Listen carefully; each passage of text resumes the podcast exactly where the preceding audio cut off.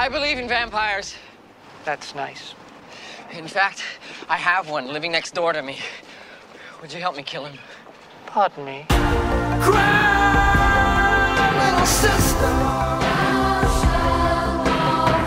Fright Night, The Lost Boys.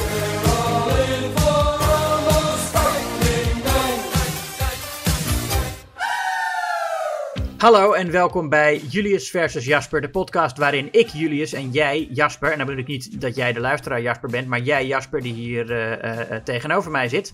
Niet letterlijk tegenover, maar aan de andere kant van het computerscherm zit iemand die Jasper heet. Jasper ten Hoor, hallo. Ja, deze intro gaat in één keer goed, Julius. Wat goed. Waar, ja, waarin wij e- e- elke aflevering opnieuw twee films tegenover elkaar zetten.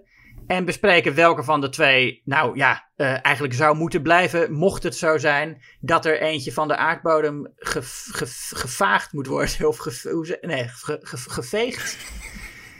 Ik zit met mijn uitdrukkingen in de knoop, zeg. Zal ik hem, zal ik hem toch maar overdoen? Nee, we gaan gewoon door. Was dit, nee, maar dit was toch een goede intro? Vond ik wel. Ik vond het heel Ja, leuk. nee, dan- de- ik wil, ik, nee, want straks heb je dat mensen meteen, als ze dat horen, denken: wat een chaos en, en, en, en stoppen met luisteren. Maar eh, dat, dat moet dus niet. Oké. Want eh, eh, het, is, het is ditmaal het is een leuke aflevering. Het is eigenlijk altijd een leuke aflevering, maar deze keer is hij toch, ja. je, hebt, je, hebt, je, hebt, je, hebt jaren tachtig en je hebt vampiers. Wat wil je nog meer? Is dat per se leuker dan andere dingen die we bespreken? Nee, ik weet het niet. We hebben dat vrij recentelijk nog gedaan, hè? Wat? Vampiers? N- Near Dark. Oh ja. Ja. Dat is nog niet zo heel lang geleden. En dan, eh, Ja, tegen- Near Dark, een interview with the vampire. Nou, de serieuze vampierfilms. En dan nu een beetje de, de, de, de lollige. Ja, want als je naar The Lost Boys... Hebben we, het eigenlijk al, hebben we al benoemd welke het zijn? Nou, het zijn Fright Night en The Lost Boys. Ja, En als je de, de Lost Boys ziet, dan denk je... Oh, die past ook eigenlijk wel heel goed bij Near Dark. Er zit wel redelijk wat veel overeenkomsten in. Maar Ja. qua toon passen deze films eigenlijk het beste bij elkaar.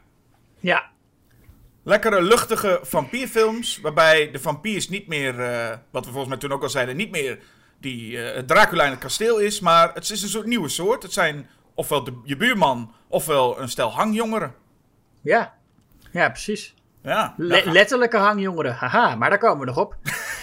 Want eh, we beginnen met, eh, met, met, met Friday Night. ja, Friday Night was net iets eerder, 1985. En ik ga het opnemen voor Friday Night.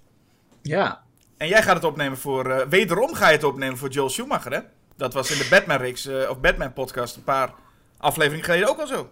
ja klopt. En dat mag best hoor, dus is niet, is, is niet alles is mis met Joel Schumacher. Nee, ik ben, hij wordt nu heel veel geassocieerd met die Batman-dingen. En, ook, en daardoor ook een beetje met, met Camp. Maar dat is natuurlijk lang niet alles wat hij gemaakt heeft. Eh, ik bedoel, Phone Booth is, is geen Camp-film. Nee, en Lost Boys is wel een echte Joel Schumacher film. Ja, Lost Boys is iets, iets campier van toon. Ehm, maar, maar ja, en, en wat dat betreft eh, is hij wat, wat, wat meer wat je zou verwachten als je alleen eh, zijn Batman-films gezien hebt. Ja. Ja. Nou, dus de nieuwe soort eh, vampier gaan we het over hebben. En het leuke is aan Fright Night, die neemt ook echt even afscheid van die oude soort vampiers. Door die op televisie te laten zien. Die soort van knipoog naar jaren 70, jaren 60, jaren 70 vampierfilms met Peter Vincent. Ja, ja, een beetje de, de Hammer-stijl. ehm, jaren 60 inderdaad vooral. eh, ja, Peter Vincent natuurlijk vernoemd naar eh, Peter Cushing en Vincent Price. Ja, en hij, eh, onze hoofdpersoon Charlie, die houdt heel erg van horror. Ehm, maar seks is belangrijker. Dat is toch Ja. wel goed meteen om te, te stellen. Hij heeft meteen, hij is dus met zijn met zijn- met vriendin eh, in, de, in de openingsscène, Amy. En zij is meteen de vriendin die eigenlijk een soort, een soort droom is voor dat soort nerds. Want ze zijn aan, het- aan het zoenen, op, op de grond liggen ze om de een of andere reden, naast het bed. En dan zegt zij opeens, Charlie, Peter Vincent's on. You love him. Je zou, je zou eerder verwachten dat, dat je zo'n nerd introduceert door dat hij met zijn vriendin aan, het, aan het futselen is en dat hij dan zegt, oh, ik moet eh, Peter Vincent's eh, eh, programma zien. Maar het- zij wijst hem daarop en hij zegt, nee, nee, ik vind jou belangrijker. En nou is het ook de vraag of Amy, gespeeld door Amanda Beers, die we allemaal de, voornamelijk kennen van haar rol in ehm, Married with Children. Ja. Nou is het ook een beetje de vraag of zij nou ook echt met hem zegt van, oh, maar je moet wel Peter Vincent kijken. Of dat zij het als excuus ziet om niet verder te hoeven gaan. Want ze zijn al een jaar aan het daten, maar eh, nou, zij houdt eh, eh, de boot een beetje af, hè? Ja, en Charlie is inderdaad een behoorlijk pushy lul in die scène.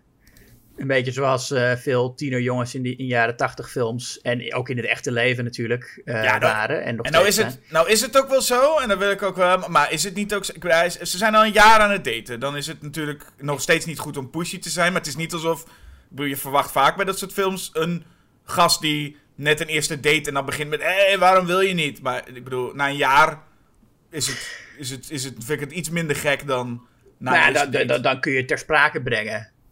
Nou, volgens mij zijn ze dat bedoel, je kan, je, je, je- ja, je- je- dan moet je er sowieso over gaan praten natuurlijk. Als het na een jaar nog steeds niet gebeurd is. Nee, dat maar is zo, hoor. niet, niet, niet dat je meteen... eh, Maar ik vind, ik vind dan, ik wil gewoon meer zeggen dat Charlie nou meteen echt niet een, een soort rapey lul is. Eh, hij, hij wil graag, wat ik snap, het is een tienerjongen, hij wil graag. ehm, en, en zelfs Peter Vincent kan hem er niet van afleiden. Wat wel weer leuk is, is dat zijn, nieuw, zijn nieuwe buren is wel genoeg om afleiding te... ja. Want als zijn nieuwe buurman met een doodskist rondloopt, dan denkt hij wel... Hé, maar dit vind ik eigenlijk veel belangrijker ineens dan mijn, eh, mijn vriendin. Want op dat Ja. moment wil Amy ook, hè? Ze denkt van, nou, vooruit, dan gaan we het ook maar doen. En dan, eh, nee, sorry, de buren lopen met een nieuwe doodskist. Ik, eh, ik heb even geen aandacht meer voor jou. Ja, ik vind het toch wel. Ik vind het toch wel. Het is ook dat zij dan inderdaad zegt: vooruit, doe maar. Weet je wel, dat, dat is ook naar. Ik Ja, vind dat- het, eh, ja, nee, dit is dat is toch. waar. eh, het is jaren tachtig. eh, eh, ehm, seksuele ethiek of zo. Maar. Nee, nee, nee, het gebeurt natuurlijk nog steeds dat op zo'n manier daarmee omgegaan wordt. Maar ehm, nee, hij is, niet, hij is niet per se een, een verkrachter. Dat wil ik ook nou weer niet zeggen. Maar het is wel zo dat hij eh, fysiek ook eh, eh, ver gaat. En ook boos wordt als zij niet wil. Nee, Jasper, dat is niet gezond. Nee, dat is, nee, dat is niet gezond. Voor alle luisteraars, dat moet je niet doen. Trouwens, wat mij ook opviel op tv. eh Peter Vincent, die, die komt ook uit een doodskist. Als hij eh, dat programma presenteert. Terwijl hij eigenlijk in die films altijd de vampierjager speelt. Voor zover we kunnen zien. Ja, klopt. Hij is inderdaad zo'n soort host. Zo'n, eh, die, die, eh, nee, de Crypt-keeper-achtig persoon. Ehm, die dan zijn oude films eigenlijk laat zien. Ja, en in die films heet hij ook Peter Vincent. Het leuke is ook, een stukje van die geestige, dan zie je die geestige oude films ook. Een beetje, een, een- beetje ook bewust slecht gemaakt. Wat hij dan ook leuk is, dan loopt hij op eh, die vampier af en heeft hij ook die, sta, eh, die, die houten staak verkeerd om. Ja. ja. Maar het, het, het verhaal is eigenlijk vrij simpel. Het wordt e- even een klein beetje rear window-achtig, want Charlie komt erachter dat zijn eh, buurman misschien wel niet helemaal... eh, dat, dat er iets mis mee is. Ja. En dat, eh, daar gaat de film, wat mij betreft, lekker snel doorheen. Dat vind ik ook fijn. Gewoon, hij ziet ze met een doodskist lopen. Hij denkt dat is niet goed. Hij ziet dan een keer een, een vrouw die schreeuwt. Die blijkt dan daarna vermist te zijn. Ja. of doodgevonden te zijn. En dan ja, heeft hij redelijk snel kan hij tot de conclusie komen. Waarschijnlijk is mijn, eh, is, is, is mijn buurman een vampier. ja, want hij is zelf eh, eigenlijk veel minder een nerd dan ik me eigenlijk eh, kon herinneren. Ik heb deze film heel lang geleden een keer gezien en, en, en dus nu weer herkeken. En ik dacht dat, het echt, dat hij echt de super vampier nerd was. Maar eigenlijk valt dat allemaal wel mee. Hij weet er niet zoveel van. Het is, die, het is Ed, die vriend van hem, die al die dingen aan hem moet vertellen. Ja, hij is eigenlijk een soort van, van. Althans, het is volgens mij niet de geschiedenis. Volgens mij wordt het in de remake meer uitgespeeld. Maar het feit dat hij een soort van horrorliefhebber is. En Ed is ook een horrorliefhebber. Alleen Ed is erin blijven hangen. En Charlie is op een gegeven moment zich gaan interesseren ook voor meisjes. Ja. Waarbij het inderdaad een beetje gek is dat. Hij heeft dan ook posters van horror. Hij kijkt dus veel naar Peter Vincent. Maar als hij dan wil weten hoe een vampier werkt, dan moet hij wel naar Ed toe om te vragen: hoe zit het nou eigenlijk met vampiers? Ja. Zijn buurman, dat is een, eh, een, een, een vampier. Even. dat, dat weten we. Dat weten wij. Eh, Chris Sarandon. Ja. Ja. En Chris Sarandon, niet alleen Chris Sarandon, je hebt ook, eh, hij heeft ook, dat vind ik ook leuk, een leuk detail is, Chris Sarandon, Jerry speelt hij, heeft ook een, een soort ghoul, een hulpje. Ja.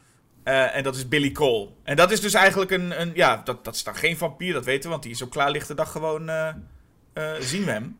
Ja, loopt hij buiten rond, inderdaad. Ja. En, en, en het is ook wel interessant, dat heb je bij Lost Boys is dat ook het geval. Kijk, vampiers lijkt dus heel vaak, gaat meestal om een man en een mooie vrouw. En ik vind het leuk dat. En Lost Boys heeft dat ook. En deze heeft ook. Dan krijg je toch, een licht homoerotische lading. Krijgt het. Met ook deze twee mannen. Ja. Ja, hoewel Jerry Dandridge natuurlijk wel. eh nou, nee, we- ik weet niet of dat dan. Er wordt heel erg gesuggereerd dat, dat hij eh, ook mooie vrouwen bijt. En dat dat ook wel iets seksueels is. Ja, want de moeder van, Je- eh, van eh, Charlie baalt er nog een beetje van. Ja, nee, dat, dat, dan weer wel. Die zegt dan inderdaad van... maar die, het gekke is, die, zij heeft het nog nooit gezien. Hè? Zij weet alleen dat er een nieuwe buurman is. En ze heeft gehoord dat hij met een andere man woont. Die dan, wat zij gehoord heeft, is hij een live-in carpenter. Dus een timmerman die bij je inwoont. Ik weet niet hoeveel er dagelijks getimmerd moet worden in dat huis. Maar, maar goed, maar dan zegt ze... With my luck, probably gay. Maar ze heeft die man dus nog niet eens gezien. Maar ze is dan meteen, oh, nieuwe buurman. Nou, dat wordt eh, neuken. ja, het wordt, wordt tijd voor een nieuwe, een, een nieuwe man hier in de buurt, ja. Nou ja, en, en zij is ook eh, eh, vrij... Dat is ook een leuke, leuke scène, of een leuke wisseling van scènes. Charlie gaat bij Ed advies vragen over vampiers. Ed komt met dat goede advies natuurlijk van... ehm, wat we in de Lost Boys ook nog terugkrijgen. Een vampier, die kan alleen maar binnenkomen als hij uitgenodigd wordt. Ja. En dan is het leuk dat dan een soort van opluchting komt. En de, meteen de volgende scène heeft moeder ineens iets van... Oh Charlie, er is iemand op bezoek.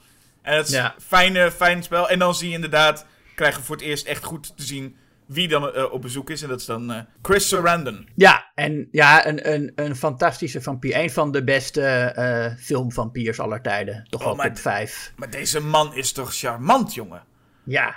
Oh, ik zou inderdaad... Ik snap die... Ik zou ook, als ik, als ik dat... Als ik die zou zien, zou ik ook inderdaad wel, wel zingen van... Nou, Chris Sarandon, kom maar binnen met je knecht. Want dat... En mooie truien heeft hij altijd aan, hè? Hij heeft, hij heeft een hele mooie, mooie trui aan. Hij heeft ook een, een, een ontzettende geestige lach. Ja. Het is een, eh, ja, nee, het is, het, is, het is een goede vampier inderdaad. Ja, fantastische, sexy eh, rol is dat. En, en ja, en, en ook niet eh, enorm over de top of zo. Maar gewoon inderdaad heel charmant. En hij blijft meestal rustig en vriendelijk. Maar je ziet toch ergens... eh, eh, altijd schemert er die, die eh, slechtheid door. Ja, want het is natuurlijk de mom- het moment dat hij eh, Charlie dan ontmoet en bij die, bij, die, bij die moeder ook is. En is hij zo ongelooflijk charmant en vriendelijk. En niet veel later is hij inderdaad boven bij Charlie. En dan is Chris Sarandon best wel angstaanjagend en bedreigend. Ja, best wel. En dat doet hij goed. Dat is een mooie mix die hij dan, eh, die hij dan speelt.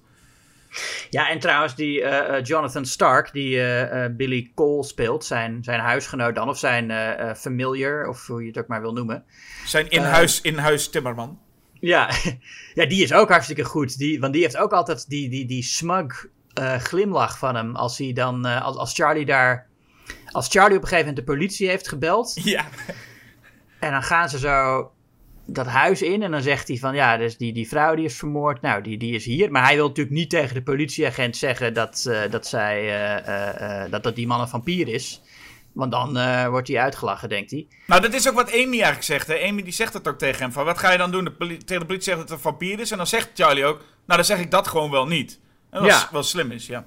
Ja, en met, met, haar broekpak trouwens. Dat maar, maar goed, eh, eh, eh, zij, hij, ja, maar het is gewoon zo. Die vrouw is, is dood gevonden. Ja.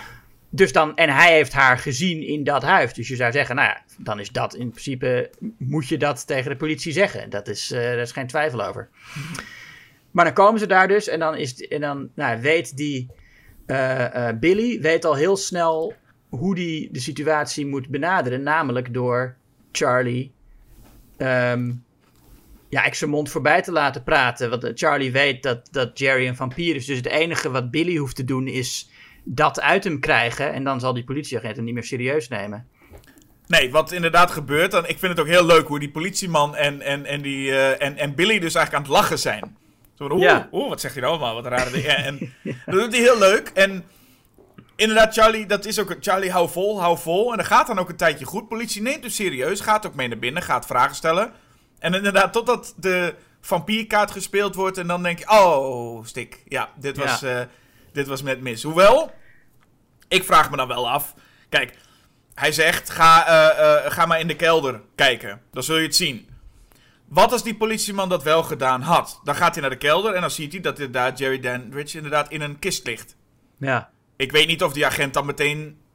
Ik zeg, zou zo'n agent dan niet eigenlijk moeten zeggen van... Ja, dan moet iemand zelf weten of hij in een kist wil slapen. Ja, dat zou je dan zeggen. Ja. Het, is niet, het is niet meteen van... Oh, hij slaapt in een kist, we arresteren hem. Dus in principe, zelfs als het al zover was gekomen... Om in de, ik denk dat Charlie alsnog niet een heel goed punt had. Nee. Nee, nee, nee, klopt. Ja, bedoel, je tenzij wordt- je wordt- hij daar in de kelder ook nog allemaal lijken heeft liggen of zo. Maar, eh, Ja, maar nee, het is dit- Charlie te doen om... Ga maar beneden kijken, want daar is een doodskist. Dus het is meer van... Ja, dat, dat Charlie toch denkt... Je wordt waarschijnlijk wel gearresteerd om jouw eh, slaap eh, gebruiken. Ja. In deze staat is het illegaal om overdag in een doodskist te slapen. ja, precies. Ja, maar ja, goed. Dus in ieder Maar- geval, het, het gaat niet goed, nee. Nee, en die agent neemt het niet meer serieus. Nou gaat die agent daarna wel erg ver, vind ik, door tegen Charlie te zeggen... als ik je nog één keer, als je nog een keer naar het politiebureau komt, dan gooi ik je in de gevangenis. Ja, voor, voor altijd of zo ook zelfs. Ik denk, Ja. nou, nou, nou. Ja, de, eh, ten eerste, een politieagent eh, gaat helemaal niet over hoe lang iemand naar de, of, of iemand überhaupt naar de gevangenis gaat. Nee. Dus die agent is een beetje machtsgeil of eh, machtsdronken geworden. Ja, ja het, het, het, het verhaal gaat nog een stapje verder. En dat is natuurlijk ook het leuke als Peter Vincent ook eh, in het, in, erbij betrokken wordt. En het leuke is, Peter Vincent, het is een jaren tachtig film. Dus Peter Vincent heeft ook echt wel door. Dat krijgt hij dan mee. Ehm vampiers zijn een beetje uit. Dat was volgens mij ten tijde van Fright Night ook het geval. Gewoon vampiers, dat was niet meer echt iets. Ja, De slasher was in, eh vampiers zijn uit. En dat is het ook heel leuk dat we zien hoe een acteur, Peter Vincent dus, eh, gespeeld door, eh, geweldig gespeeld door Roddy McDowell, eh, Ja. wordt ontslagen. En dus dat, Peter, eh, dat Charlie hem even komt bezoeken bij de studio, waar hij net volgens mij met zijn spullen wegloopt. Eh, Perfecte timing ook van Charlie. Eh, om hem even aan te geven van, hey, ehm, ik geloof nog in vampiers. Heel mooi dat, dat Peter Vincent dan ook hem bedankt van, nou, dankjewel dat je dat doet. En dat Charlie dan zegt van, ja, ik heb er een als buurman, wil je me helpen hem doden? ja. En, en, die, en de, ik vind dat sowieso de hele film lang, maar vooral hier, die gezichtsuitdrukkingen van Roddy McDowell zijn fantastisch. Die man Ja, ja. speelt, speelt, je ziet fantastisch echt, ook, dan draait hij zich om met I beg your pardon. Maar dan, het, het, ook het, ja, ik weet niet helemaal hoe het zit, maar dat Charlie ook op een of andere manier denkt dat deze acteur hem kan helpen. Is, is, is vrij, wel, wel, ja, geestig absurd ook. Ja, en ja, het wordt wel een beetje uitgelegd van ehm, dat hij dan denkt dat Peter Vincent echt in vampiers gelooft, omdat hij dat op tv heeft gezegd. Maar het is toch een beetje naïef om dan, weet je, dat, dat je als, als een klein kind dat denkt. Oké, maar op Charlie's leeftijd. Nee, dan mag, je, dan- dan, dan mag je wel hulp gaan zoeken, inderdaad. Maar het is wel heel fijn. En daar, daarmee bewijzen we nog even dat Amy is eigenlijk wel een hele goede vriendin. Want Amy zegt dan van, weet je wat, ik ga het nog een keer proberen. En dat ze toch op een of andere manier in die gekte mee wil gaan. Of althans in ieder geval zeggen, weet je wat, ik ga met Ed ook wel Peter Vincent overtuigen. Gewoon puur om even Charlie te helpen. Ja, nou, maar zij wil hem inderdaad, zij wil Peter Vincent niet overtuigen om te helpen, maar juist om, eh, om, om Charlie uit zijn in haar ogen eh, eh, illusie te helpen. Ja, maar dat ze dat toch op een, te- tegen hem ook wel zegt van, weet je wat, ik ga Peter Vincent Ja. wel vragen die, dat ze dat wil doen.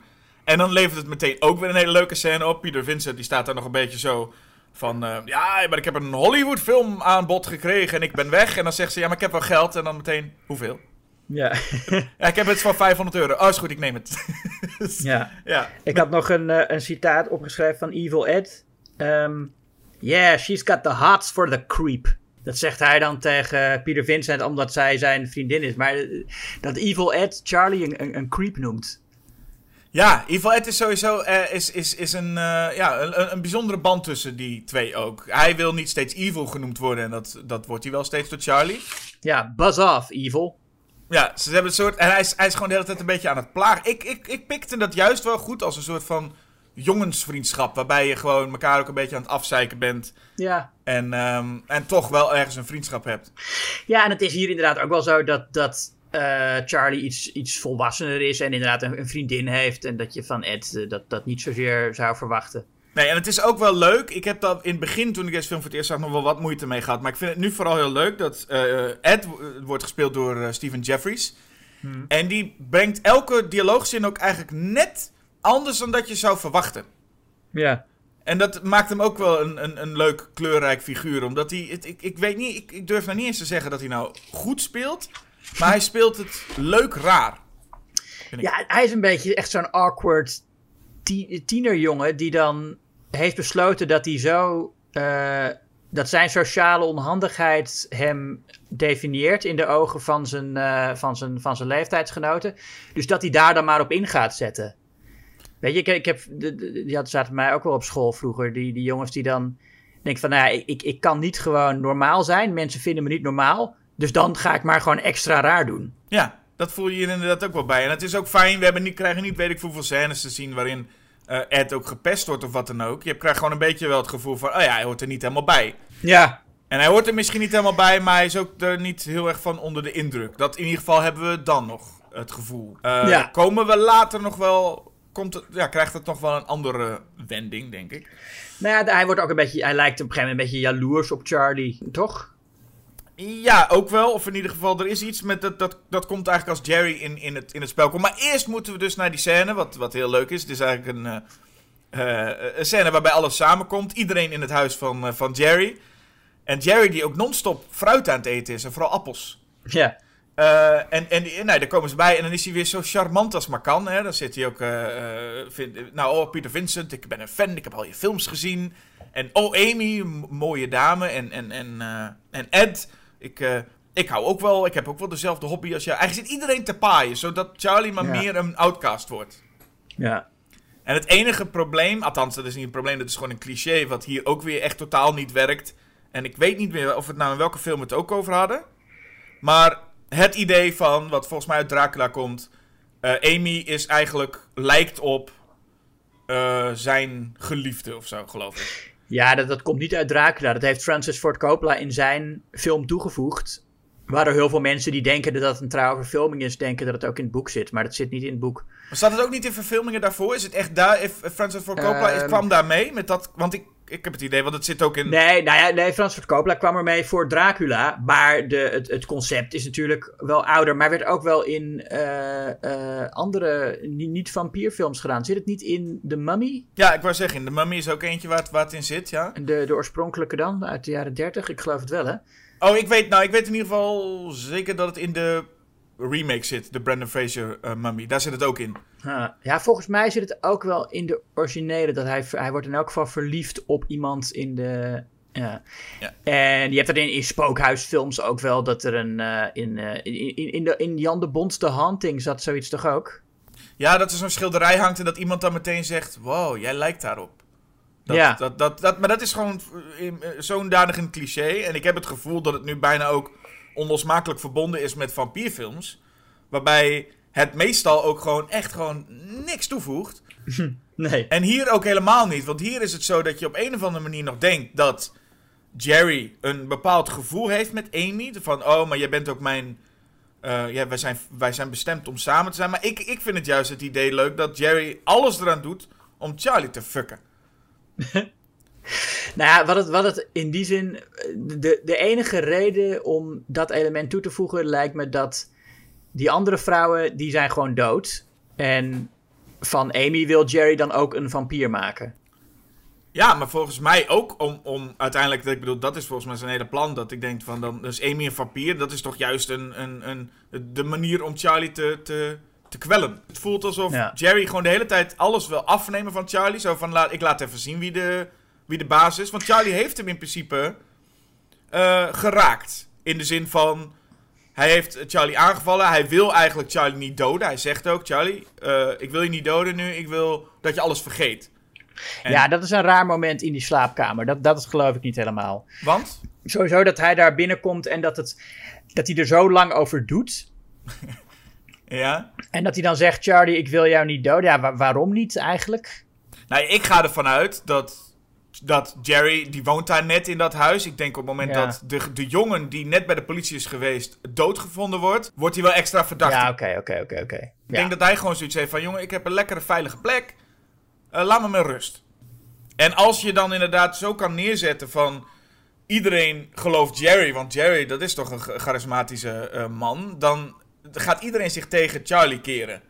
Ja. En dat is volgens mij wat er hier aan de gaande is. Dus daarom vind ik dat hele idee van Amy is zijn, lijkt op zijn geliefde allemaal echt totaal niet relevant. Maar ik vind het wel leuk hoe zij, en dan vooral Jerry en, en, en Billy Cole, zijn huisgenoot dan, eh, de hele tijd iedereen aan het paaien zijn om maar Charlie als, als buitenstaander te laten voelen. Ja, en ze zijn er helemaal in controle. Dat is natuurlijk het. eh, je zit ook echt met, met hun mee te genieten eigenlijk aan de een. Dat terwijl Charlie natuurlijk de, de held is. Zit je toch een beetje te genieten van hoe die schurken de situatie helemaal in controle hebben. Ja, het enige wat dan nog wel leuk detail is, of een leuk dingetje, is dat eh, eh, al afgesproken is. Hè, want eh, ze hebben gebeld met Jerry van mogen we langskomen. we gaan het allemaal even nep doen. En dat hij dan zegt, ja, maar geen kruisen. Dat vind ik... ik, ben, ik, ik, ik, ben, ik heb, ben van mijn religie gevallen en dan wil ik geen kruisen en zo. Nou, hij, is, hij is born again, zegt hij. Dus het, het is, hij is juist religieuzer geworden. En hij vindt nu het kruisbeeld ook beledigingen voor Jezus eigenlijk. Ja, precies. En dan, en dan zo weet hij zich eruit te lullen. En dan is het nog van, nee, wijwater. Ja, maar dan, dan doen we gewoon echt nog gewoon normaal water, hoor. En ik vind het leuk hoe dan Peter Vincent hem dat wijwater geeft. Van, wil je dit opdrinken? En dat hij, dan zie je Jerry eventjes van zich zorgen maken. Van, Ja. weet je zeker dat dit wel echt is? En dan eh, zit hij toch een beetje te twijfelen. Van, hebben ze, hebben ze niet per ongeluk wel echt wijwater in gedaan? Want dat, dat, dat zou niet goed zijn. Ja, ik heb ook de indruk dat hij houdt het eventjes bij de open haard. Ja, alsof hij En ik even... dacht van, kijken van- dan, als hij het vuur er doorheen ziet of zo, dat, ik weet niet wat, dat- wat het precies is. Nee, maar je ziet hem in ieder geval even zorgen maken. Zo van, Ja. je, je hebt de hele tijd is hij zo overtuigd en, en, en zelfverzekerd. Maar ineens is het even van, oh, ik weet niet of ik dit wel wil. Misschien als je het een beetje, als je het een beetje eh, verwarmt, dat dan de, de, de heiligheid eruit vervliegt. Het verdampt natuurlijk heel snel, heiligheid. Ja, ik heb sterk het idee dat inderdaad eh, eh, eh, Peter Vin- dat ze het gewoon water hebben gedaan. Want ja, Ja, nee, tuurlijk, tuurlijk, Dat- tuurlijk, tuurlijk. maar hij, hij twijfelt nog even. Hij denkt, ja, dit zou wel kut zijn als dit nu het moment is dat ik het wel drink. dat, Ja. zou heel, dat zou heel vervelend zijn. Maar goed, dan is hij volledig overtuigd. En eigenlijk, ja, puur de... Het, het zou zo aflopen totdat Peter Vincent eigenlijk ziet dat er geen... eh, dat Jerry geen spiegelbeeld heeft. En Ja. dan is het ook dan, en ja, dan is het ook leuk. Peter Vincent die, die neemt meteen de benen en denkt: eh, fuck Ja. this, ik ben weg. Ja, het is wel, kijk, het moet natuurlijk niet al te lang doorgaan dat van iedereen gelooft de held niet. Dat is, eh, vind ik vaak een vervelende plotconventie als het te lang doorgaat. Ehm, maar hier is het dus het is eigenlijk heel snel opgelost inderdaad. Peter Vincent laat gewoon per ongeluk zijn spiegeltje vallen en ziet daarin niet het spiegelbeeld van, eh, van Jerry. Ja, hij pakt, of hij pakt eigenlijk het spiegeltje gewoon. Daar heeft hij al eerder aangekondigd dat hij dat als prop had gebruikt. En daar heeft hij nog Ja. steeds bij zich. Hij, hij, hij- ik weet eigenlijk helemaal niet waarom hij in het spiegeltje gaat kijken, maar dan ziet hij per ongeluk dat. En laat dan het vallen, waardoor eh, Jerry vanaf dat moment ook weet: oh, Peter Vincent weet het ook.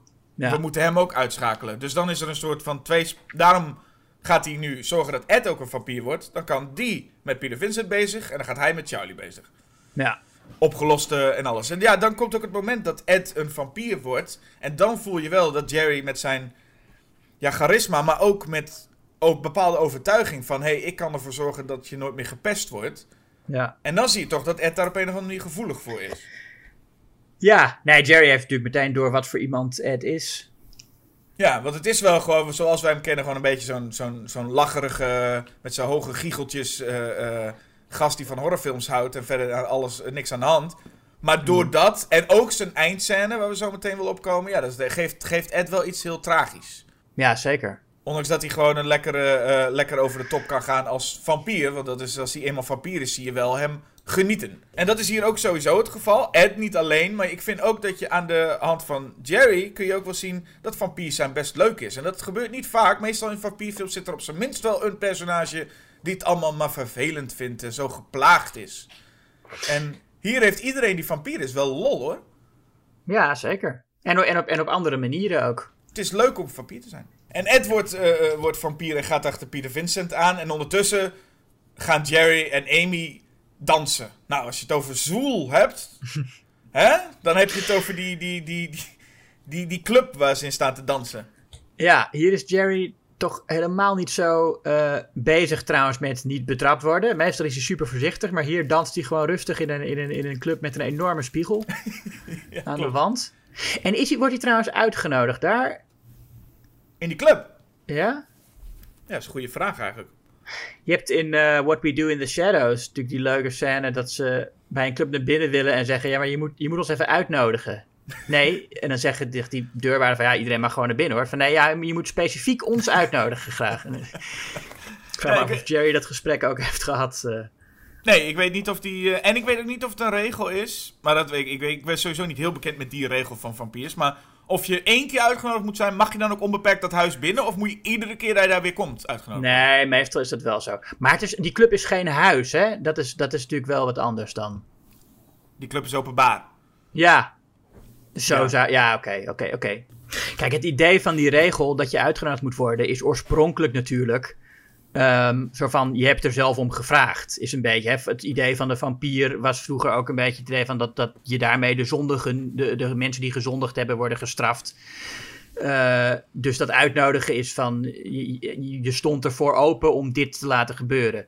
Dus in principe is één keer uitnodigen dan genoeg. Dat scheelt, dan weer, dat scheelt een hoop werk. Ja. Nou ja, en, en dan heb je zo'n zo'n zo'n lekkere stoele dans. Waarbij, waar Amy ook helemaal in, eh, in opgaat, hè? Ja. ja, die lijkt een beetje gehypnotiseerd natuurlijk. Ja, die soort, oh, ik, ik denk wel dat het tering heet zou worden als je de hele tijd zo'n trui draagt tijdens een dans. Dus, Ja.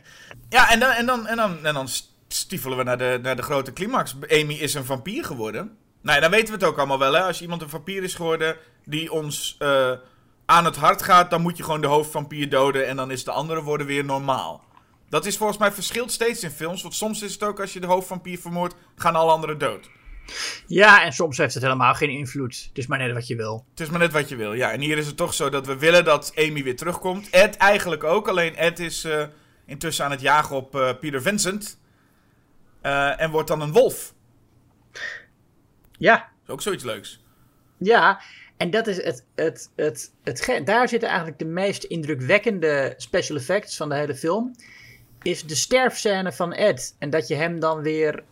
Je ziet hem niet transformeren in een wolf, maar je ziet hem dan weer in een mens transformeren. Ja, het is precies die... Het is eigenlijk eh, eh, American Werewolf van een andersom. Juist hoe je teruggetransformeerd is. eh. Ja, is het grote het is, effect. Het is, het is zo gek dat je die, die fantastische special effects dus inzet voor een moment dat eigenlijk na de climax is. Dat iemand al verslagen is. En dan pas ga je, ga je al die, al die monstereffecten gebruiken. Ja, en het grappige is ook dat... Nou, het scheelt één ding, want als die transformatie duurt best lang... Dus ik denk op het moment dat, dat eh, Prins Peter Vincent moest gaan wachten tot Ed eindelijk helemaal zover was dat hij die wolf werd. eh, ja, dan ben je al lang weg. ja. Maar het is ook zo, dan komt inderdaad gewoon ineens, Peter Vincent rent de kamer uit en ineens komt er gewoon zo'n wolf achter hem aan. En het is ook wel omdat die, die, ja, die scène, dat, dat zijn de, de groteske, toffe effecten. En die worden ingezet, maar tegelijkertijd is ook heel dramatisch. Want het is heel pijnlijk en we denken, oh, arme Ed, die heeft Ja. pijn. En een, een, een akelige scène ook dan wel, daardoor. ja, heel tragisch inderdaad. Ja. En Peter Vincent, ja, dat zie je ook aan zijn reactie. Aan Roddy McDowell, die, die speelt dat ook goed. Het feit dat hij dat ook heel na vindt om te zien. Het is niet een soort van heroïsch moment. Ik heb de, de, de slechterik verslagen. Nee, hij heeft ook wel medelijden met Ed, die hij natuurlijk ook een beetje kent. Hij heeft een kind neergestoken. Ja, wijze van. ja, ja, ja nee, stel je voor. En die ligt daar dan naakt eh, eh, op de grond. Ja, dat dacht ik ook alweer, maar dat is altijd bij dat soort films ook zo. Cursed hebben we het volgens mij ook over gehad. Maar dat is weer met zo'n film. Die moeder zal maar thuiskomen na een nachtdienst. Dan ligt daar een naakte Ed eh, dood in je, in je, in je kamer. Oh god, ja, je hebt gelijk ook, ja. dat is wel... niet aan gedacht nog, ja. Nee, dat is wel heftig, ja. Maar goed, is, ja, goed, als, als we dan. Ik spring heel even vooruit naar Lost Boys. omdat het mag. Maar dat is wel een flink verschil met de vampiersterfscènes daarin. Dat dat hier zo eh, dramatisch. Ik, ik geef denk ik toch wel de voorkeur aan deze dramatische. Of nou, die, die in Lost Boys zijn ook wel dramatisch, maar op een andere manier. Ik geef de voorkeur aan deze. Wat meer echt horrorachtige sterfscènes. Waar ook de tragiek inderdaad nog eh, duidelijk is. Ja, het grappige ook in de, in de Lost Boys wordt ook eh, ver- verteld dat geen enkele vampier, dat is voor die film vooral van belang, de, geen enkele vampier sterft op dezelfde manier. Ja. En hier is dat ook een beetje zo, alleen we komen bij Billy Cole, de volgende, waar de effecten even flink uitgepakt worden. ja. Alleen Billy Cole is dus geen vampier, althans denken we, want het is, maar misschien is hij het ook wel. Ja, het is niet helemaal duidelijk wat hij is, hè, maar volgens mij heeft hij het, voor zover we weten, heeft hij het beter dan een vampier, want hij gaat niet dood door kogels en hij kan gewoon overdag buiten lopen. Ja, het is, het is puur de, de, eh, de houten spies. Dat, eh, wat een vampier doodt, doodt hem ook. Maar de, nee, de kogels kan, hij kan gewoon buiten lopen. We zien hem alleen geen, eh, geen volgens mij, ik weet niet of hij bloed moet drinken. En we weten ook niet of hij in een vleermuis kan veranderen. Maar verder heeft hij wel alle voordelen. Ja, is het wel het beste zo. Ja, bloed drinken is ook niet per se een voordeel van vampier zijn. Nee. Ik zou liever gewoon kunnen blijven eten. Nou, dat doen ze trouwens ook. Dat is, dat is wel grappig. In heel veel vampierfilms eten ze niet vampiers, drinken alleen maar bloed. Maar in, in beide films die we vandaag bespreken, eh, wel, is dat een heel ding.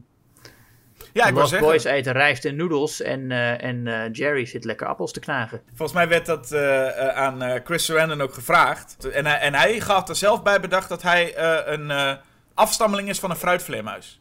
Oh, Nee, en ja, Billy Cole, ook een leuk effect. Die, en dat is ook leuk, want wij denken, of kunnen nog denken, dat hij gewoon een mens is. Niks bovennatuurlijks nog gezien. Hij wordt dan neergeschoten door Peter Vincent, ligt onder aan de trap. Chris Sarandon gaat er vandoor. En we zien hem ineens zo op zijn Michael Myers ineens zo wop, recht omhoog eh, komen. ja. En dan inderdaad is nog steeds wel, wat is hij nou eigenlijk? En dan, volgens mij, dan smelt hij. Zo, zo moet ik het omschrijven, denk ik. Mm, ja, ja. Ja, wat ook... Ook heel, heel leuk gedaan. En ook weer opnieuw de, de, de grootste effecten ingezet bij de sterfscène. Ja. Bij de sterfscène, ja, precies. Ehm, nou ja, en dan, dan transformeert Chris Sarandon ook, maar dat, dat doet hij ook heel snel eigenlijk, hè. Het is in één keer is hij getransformeerd in zijn ware aard, zijn minder charismatische aard. Als Ja. hij de, de echt, eh, zijn echte vampier is. Ik, wat ik vooral heel geestig vind, is hoe Chris Sar- Sarandon heel moe- veel moeite heeft met praten met die tanden in zijn bek. ja. Dat hij, dat hij daar ook echt praat alsof hij altijd zijn mond vol heeft. "Eh, eh." zo, zo, zo spreekt hij dat. Dan denk je, oh ja, nou, je hebt eigenlijk in principe de looks en, en zijn spraak weggehaald. Dan is Chris Sarandon ineens niet zo intimiderend meer. Nee, hij had beter niks kunnen zeggen. Ja, of gewoon, eigenlijk had hij beter gewoon eruit kunnen blijven zien als Chris Sarandon. Dat was nog beter geweest misschien dan... eh, Ja. ja, ook dat. Want op een gegeven moment heb je al die verwrongen vampierkoppen wel gezien, hè? Ja, en het, ik vind die van Amy nog wel tof. Dat is ook volgens mij de, de, die op de poster staat met die enorme grote lachende mond. Ja, dat is leuk. Ja. Ik zit trouwens te denken. Dat hele idee dat vampiers eh, hun gezicht verandert als ze als, ze- als, ze, zeg maar hun, hun ware aard laten zien. Is dat niet. eh, dit is, is, dat, is dit een van de eerste films waarin dat gedaan werd? Dat zou goed kunnen, ja. Want in, ja, in de Hammer-films zit het sowieso niet. Daar is Christopher Lee toch altijd gewoon Christopher Lee. Alleen ja, zijn ogen worden soms rood, maar ja, dat is het. ja het is het de ogen en de tanden. Want de tanden hebben ze ook niet altijd, toch? Ja, nou ja, de tanden die. Dat is, dat is een beetje. Die heeft hij inderdaad meestal niet, omdat, je, omdat, ja, omdat dat voor een acteur gewoon niet te doen is. Maar, nee, maar daar, volgens mij spelen ze in andere films dan ook wel eens met het punt van dat een vampier gewoon normale tanden heeft, maar in één keer Ja. zo. "Wah", en dan heeft hij ze. Ja, dat wordt, dat wordt wel eens gedaan, inderdaad. En daar is, daar is dan nu inderdaad in, in, en dat kan ik me zeker voorstellen, dat het rond de jaren 80 zou beginnen met dan gaan we ze nog grotesker eruit laten zien. Ja. ja, eigenlijk zijn die hele hoektanden. Dat is ook al een, een, een ding van theater. Hè? Want er, er- eigenlijk in de, in, de, in de oorspronkelijke verhalen, en wat in Dracula ook zo is, wordt alleen maar gezegd dat hij allemaal scherpe tanden heeft in het boek. Maar niet alleen de hoektanden, maar gewoon het hele gebit. Ah. Eh, en toen hebben ze, toen ze toneelstukken gingen maken, dachten ze, ja, we gaan niet zo'n heel, zo'n volledig gebit, dan kun je niet praten. Dus we doen eh, alleen de hoektandjes. In dat- Nosferatu is het ook niet, is, is, heeft hij, heeft hij, zijn vooral de voortanden heel ja, scherp. ik wou zeggen, dat heeft hij van die konijnen voortanden, toch? Ja, ja. Nee, dus dat was voor, eh, voor de, voordat de, dat de hoektanden uitgevonden werden. Dus de bekende vampiertandjes, die komen eigenlijk vanuit het theater. Ja. Ah, geestig. Ja, en ik bedoel, in, in Dracula met Bela Lugosi zie je ze ook nog niet. Ik zit een beetje te denken wat nou de eerste film eh, geweest is waarin die tandjes eh, te zien waren. Nou ja, maakt niet uit. Ja, we zijn al bij het einde van, van Fright Night nu, hè? Amy is weer normaal en dan krijgen we ook een soort van Charlie, eh, die krijgt zijn zin wat hij in het begin wilde. En ik hoop dus van harte Amy ook. Ja, nou ja. En, ja, eh, nou, die indruk heb ik wel dat dat eh, zo is, ja. En ook, en ook, en ook heet dat? Roddy McDowell is weer goed terechtgekomen. Die mag nu in plaats van over vampiers over aliens praten. Ja, Dus dat is dan ook fijn dat in één scène in de slaapkamer is. het In één keer wordt alle, alle lijntjes even neergezet. Hè? Kijk, we leggen niet uit dat hoe moeder dode Ed, naakte Ed heeft gevonden. nee. En hoe dat Ja, nee, maar het lijkt ook nog te leven, want die zit eh, in het andere huis, zien we zijn oogjes op, opbranden, opgroeien. Ja, en dat is een beetje het punt inderdaad. Er wordt dan niet uitgelegd hoe dat dan zit. Zijn die ouders van Ed niet onbezorgd? Waar is hij gebleven? Wat dan ook? Wat doen ze daarmee? Maar het is wel zo, nee. eh, Peter Vincent is weer goed. Die is weer bij de studio aangenomen. En Charlie en, en, en Amy kunnen rustig van beeld. Terwijl inderdaad Ed dan nog schijnt te leven. You're so cool, Brewster. Die krijgt nog even de laatste, die krijgt de laatste lach. Ehm, en dan heb ik opgeschreven liedje. maar ik weet niet meer welk, wat dat dan was. Liedje. Ja, het is wel goede muziek. Je hoort voor, als, als Charlie eh, door het raam kijkt en, en eh, zeg maar bij, bij de buren aan het gluren is, dan wordt het volgens mij voor het eerst ingezet. Zo'n heel gaaf eh, thema, synthesizer. Ja, en het is van Brad Fidel, die ook Terminator dus deed. Ja. En de, de, dat muziekje wordt eigenlijk in het vervolg, want er kwam een Friday Night 2, eh, wordt eigenlijk in, in het vervolg een liedje. Hm. Dus de- dan heeft het ook een, is het ook een liedje met echt tekst. En dat is het thema van, eh, van, van deze film. Die, eh, die is in een liedje Come To Me verwerkt. Ja. En wat grappig is, is dat in, de, in het vervolg kwamen Charlie en Peter Vincent komen terug. Maar Evil Ed dus niet. Wat je wel een beetje zou verwachten, dat Evil Ed nog terug zou komen. Maar nee, die, Ja. Die is in het vervolg niet eh, teruggekomen. Ehm, ik vind al dat, al dat tienergedoe waar ik het nog even over hebben. Want naast, naast een horrorfilm is het ook een beetje een, een soort tienercomedy op momenten. Hè? En je ziet ook dat ze naar eh, high school gaan. Ja. En dat het een beetje soapy is. Al die ontwikkelingen tussen Amy en Charlie. Waarbij ze net steeds... Dat Amy weer, dan, dan weer boos is en, en dan weer met hem wil. Maar dan hoort ze weer net het verkeerde. Of hoort ze net op het verkeerde moment. En krijgt hij weer eh, een, eh, wat is het, een taart in zijn gezicht. Of wat doet ze in zijn gezicht? Een gebakje. Ja.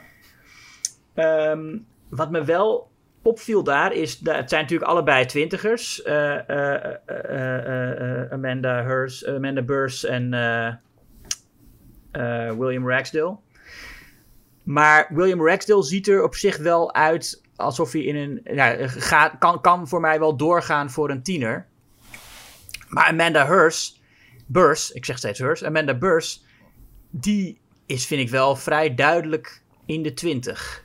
En het is niet dat ze er. Ik, ze heeft gewoon een soort volwassen uitstraling. Meer dan dat ze er. Nou, het is niet zozeer dat ze er te oud uitziet. Maar de uitstraling is gewoon wat te volwassen om een meisje van 17, 18 te spelen. Ze, nee, ze, ze, ze, ze, haar houding en zo. Het is ook, eh, voelt het ook allemaal een beetje als een volwassener iemand. Ja, ja klein, klein, klein minpuntje dan. Nou, als dat alles is, dan valt dat reuze mee. Ja, nee, het is een hartstikke leuke film. eh Friday Night, natuurlijk. Ja, net zo goed als, eh, als dat Lost Boys ook een hele leuke film is. Ja, zeker. Hè? Dus laten we, laten we twee, jaar, twee jaar verder springen. Yes. En dan komen we bij Lost Boys. Ja, Joel Schumacher, ja. Jij verdedigt zometeen de Lost Boys. Ja. Eh, maar ik denk dat je wel blij bent met wat er eh, van de Lost Boys nu gemaakt is. In tegenstelling wat het zou worden. Hè, want we weten dat... eh, Oké, Joel Schumacher is het opgezet. Maar het zou eigenlijk een film zijn die Richard Donner zou regisseren. Ja. En Richard Donner is nog steeds een producent. En die had eigenlijk de bedoeling om hier eigenlijk een soort The Goonies, maar dan een vampierversie van te maken. Nou, en voor de luisteraars die het niet weten. Julius heeft niet, niet, nou, is niet het meest positief over The Goonies, toch? Nee, een heel slechte film. Ja, precies. Nou, maar het zou dus eigenlijk, The Lost Boys, een, het was een script eigenlijk met allemaal achtjarigen Ja. die vampier zouden zijn. En Joel Schumacher werd aangehaald om het te regisseren, want Richard Donner was bezig met eh, Lethal Weapon. En eh, Joel Schumacher eh, sprak de woorden: Ja, maar ik wil het wel sexy maken. ja. En door, er, door het sexy te maken, ja, werden er dus. er werden een paar kinderrollen, zijn kinderrollen gebleven, maar werden er ook, nou ja, tieners of begin twintigers eigenlijk bij, bijgehaald. En kon Joel Schumacher het sexy maken. En dat is volgens mij ook wel gelukt, maar het had dus een heel andere film kunnen zijn. Ja, en, en is het niet per se. Niet per se een slecht idee hoor, de Goonies met vampiers. Want de Goonies is ook niet per se een slecht idee. Het is gewoon heel slecht uitgewerkt in die film. Het valt van, zoveel op die film aan te merken. Ik snap ook niet. Ik, dat is een van die films waarvan ik denk. Dat is eigenlijk puur nostalgie. Dat mensen nog denken dat dat goed is. En dat vind ik eigenlijk helemaal geen fijne houding van mezelf. Want op die manier kun je eigenlijk niet serieus ingaan op, de, op, op iemands mening. Weet je, dus als je zegt. Je vindt dat alleen maar omdat je nostalgisch bent. Ja, dan neem je degene niet serieus. Dus dat wil ik eigenlijk niet zeggen. Maar ik snap gewoon niet hoe je die film goed kunt vinden. Als je, als je niet hem als kind gezien hebt. Ik heb het, ik heb het G-woord genoemd. Ik, Het G-woord? Goonies. Oh, oh ja, nee, sorry. Ja, ja, Ja, ik, ja. Ik, ik hoorde je al losgaan. Ik denk, we hadden hier eigenlijk een aparte aflevering voor moeten hebben. Ja, nou, jij begon erover. Nee, maar de film, hij doet toch wel denken aan de Goonies natuurlijk. Om, om meerdere redenen, de Lost Boys. Snap ik, snap ik, inderdaad. Maar daar, daar komen we inderdaad vast nog wel een keer op te spreken over, over de Goonies. Ja. Gaan we daar helemaal op in. Maar ehm, nee, deze film doet er natuurlijk eh, aan denken. En niet in de laatste plaats, je hebt, je hebt eh, in ieder geval Corey Feldman ook rondlopen.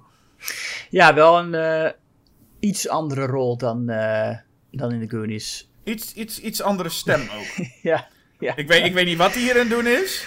Maar eh, eh, eh, ja, hij gaat er wel voor. ja, het is een keuze natuurlijk. Hij wil heel graag. of ja, ik weet niet of, of hij nou dat wilde of Joel Schumacher dat gezegd heeft toen hij dat moest spelen. Dat, of een combinatie van beide. Maar, het voor- is, ik- is ik in durf- een. Hè? Ik, ik durf te stellen dat het Corey Feldman's keuze was, want dat doet hij dus nog steeds. Hij heeft nog steeds films waarin hij die stem eh, eh, eh, doet. En hij, hij lijkt ook altijd ouder te willen spelen dan dat hij is. Om, Ja. even, om even een obscure film erbij te halen. Hij zat in, in, in, in Puppet Master vs. Demonic Toys. Nou, en dan moest hij dus een hele oude man spelen. En dan denk je, waarom gebruik je Corey Feldman ervoor? Maar dan heeft hij dus een beetje grijs haar. En dan praat hij ook zo. Het is een Ja. beetje, beetje alsof of, of Christian Bale heel erg goed gekeken heeft naar Corey Feldman. En dacht, dat moet ik ook doen voor Batman. maar het is, een, het is een bijzondere keuze, want het is gewoon een kindje eigenlijk nog. En hij zit daar met een soort... Hij probeert een volwassen, volwassen lage stem te doen of zo. Ja, maar dat werkt hier ook wel, want dat is het personage ook. Het personage wil ook stoerder zijn dan hij is. Ja, maar ik vind, het, ik vind vooral dat hij het zo... Hij heeft best wel veel dialoog. En ik denk, nou, eh, gaat hij nog een keertje... Gaat hij het nog een keertje niet doen? Maar eh, nee, nee, nee, nee. De hele film gaat hij ervoor. Ja, maar ja, hier past het goed bij het personage. Maar ik kan me ook wel voorstellen dat Corey Feldman inderdaad in de jaren tachtig eh, ja, snel volwassen wilde worden. Hij was natuurlijk in, in Friday the 13th, The Final Chapter, zo'n klein jochie. En in, eh, in Gremlins en in, in The Goonies dan. Dat hij op een gegeven moment ja, ik ben nou, ik ben nou ouder. Weet je wel, zoals die, eh, die aflevering van Extras waarin Daniel Radcliffe zichzelf speelt. En eh, op de set van een nieuwe fantasyfilm eh, indruk wil maken op iedereen. En, en eh, dat hij dan een pakje sigaretten uit zijn borstzak haalt en zo.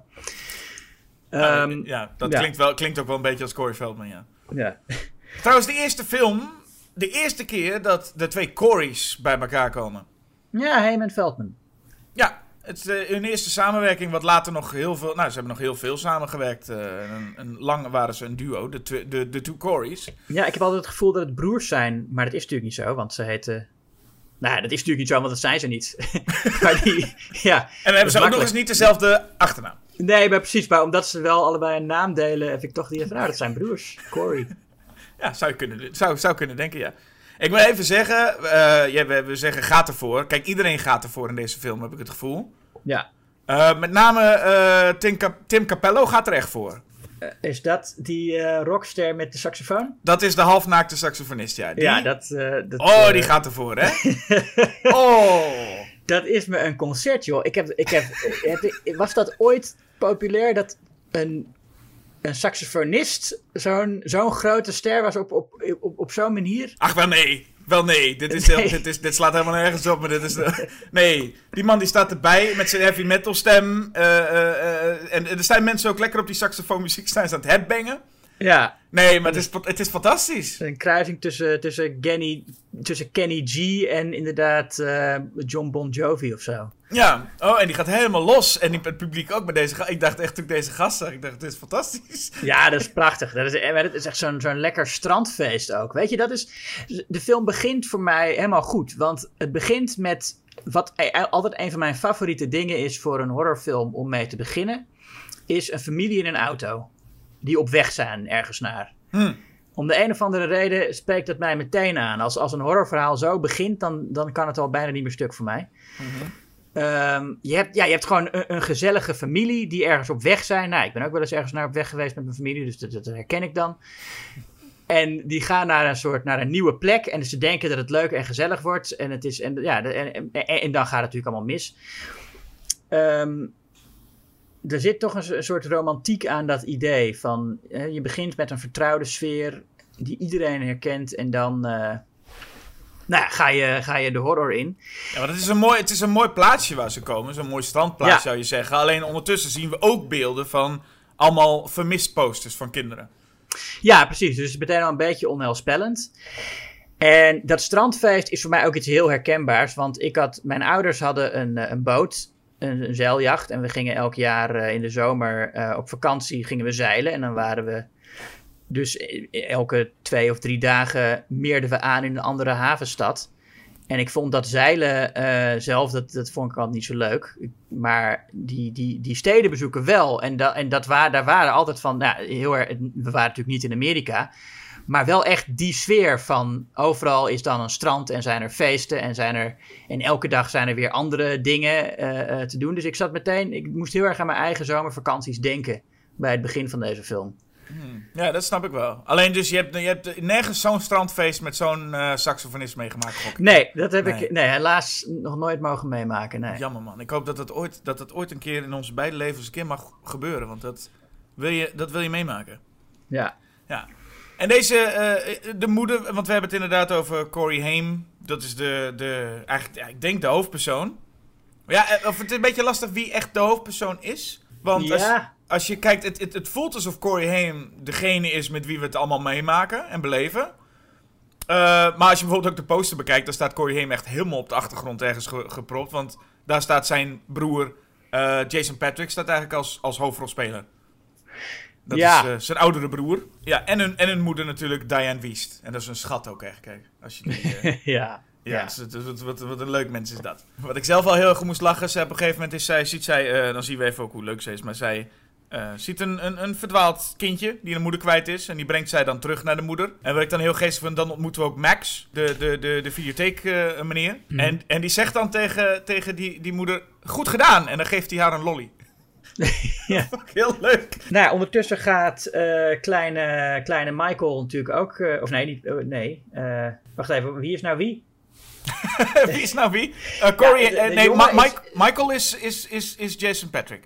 Ja, precies. Nee, nee, is- is kleine Sam bedoel ik dan. Kleine Sam, ja. Gaat eh, ook in het stadje op onderzoek uit en ontdekt een stripboekenwinkel. Waar hij, eh, nou ja, dus de stoere gasten, eh, Corey Feldman en hoe heet die andere? De acteur weet ik niet. Ik weet dat ik hier de, want dat maakt ook niet heel veel uit. Ja, nee, die- maar het zijn in ieder geval de Frog Brothers. Ja, de Frog Brothers inderdaad. Jameson Newlander heet hij. Ja, Edgar en Alan heten ze dus, hè? Ja, ja Corey Feldman en Jameson Newlander. Waarbij Newlander inderdaad een beetje in het niet valt bij wat Feldman aan het doen is. Maar dat zijn, ja, eerst lijken dat dan de stoere gasten. Die dan eh, in die stripwinkel werken. En die, die zijn een beetje. Ik weet niet wat ze doen, maar ze, ze mogen Sam niet. Ze zeggen meteen van, oh, jij denkt zeker dat je hier dit kon doen. Nou, eh, kijk maar uit, eh, jochie.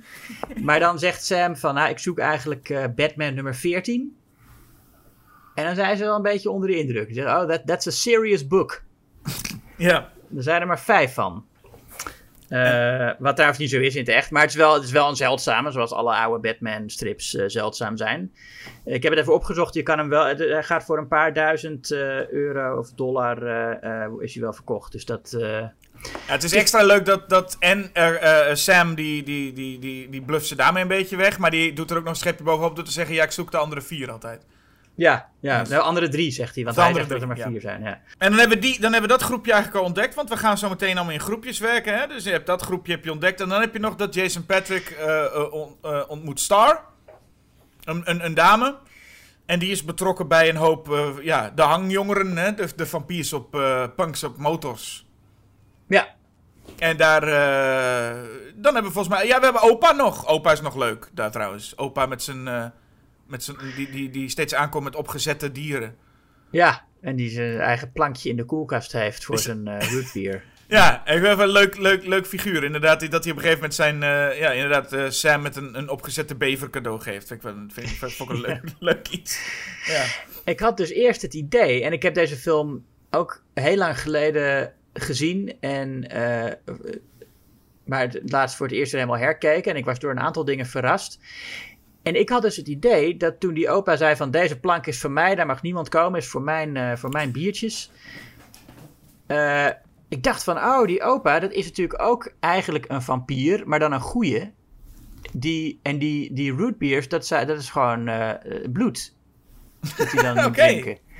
Ja, ik, dacht dat, dat, ik dacht dat het zo zou zitten. Wat best gekund had, maar eh, ja. Maar wat je op zijn minst denkt, want dat is dan één, dat is, dat, dat, is, dat is twee stappen verder. En ik dacht gewoon één stap verder. Ik denk, daar gaat iets mee gebeuren als in dat iemand een keer nou iets van die, van die plank afpakt. Maar zelfs dat gebeurt niet eens. Nee, Nee, het is gewoon, dat, dat is gewoon een feit. Opa zegt, ik heb mijn eigen plankie.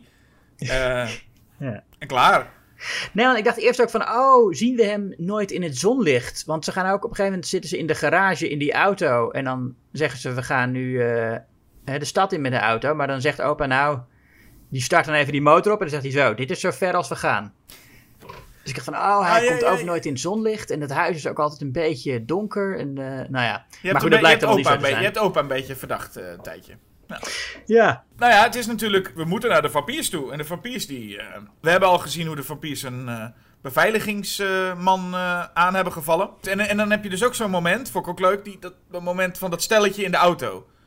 Dat is zo'n stelletje Ja. en ik weet, zo'n zo'n zo'n scène die zou tegenwoordig ongeveer 15 minuten duren.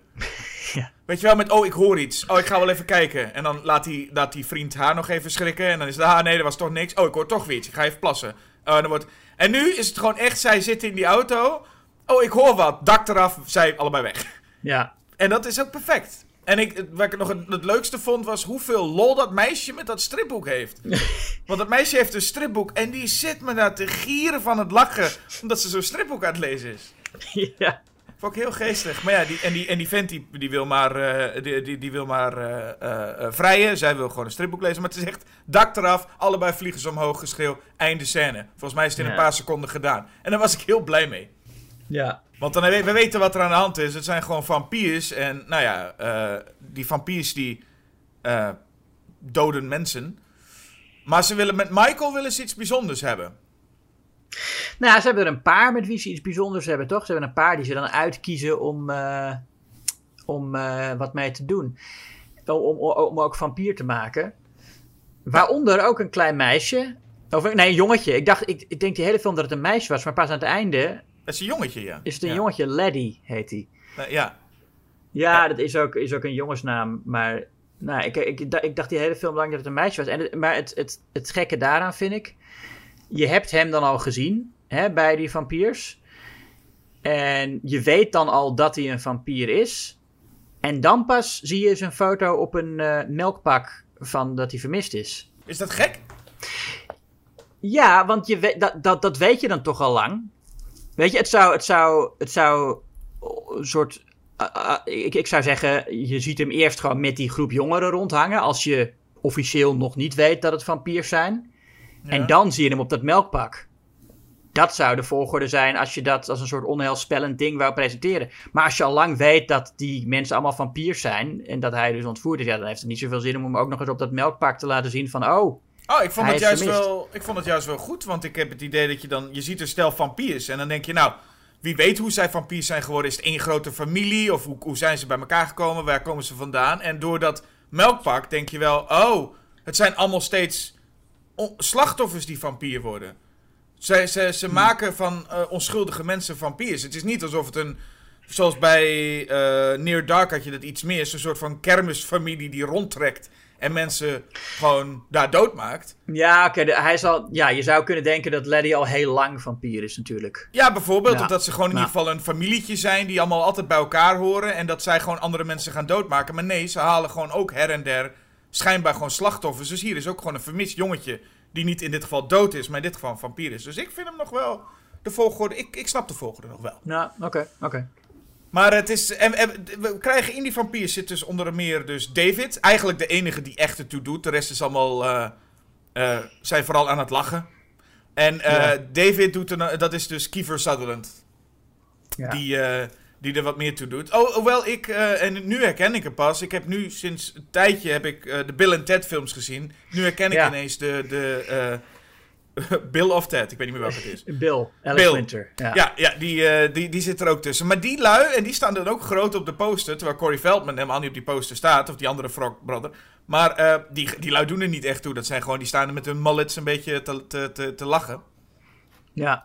En ik zat vooral, en ik vond het daarom wel geestig dat je even je afvroeg wie was wie ook alweer. Ik denk, nou ja, als je niet meegekregen hebt dat Jason Patrick Michael heet, dan weet ik niet waar jij...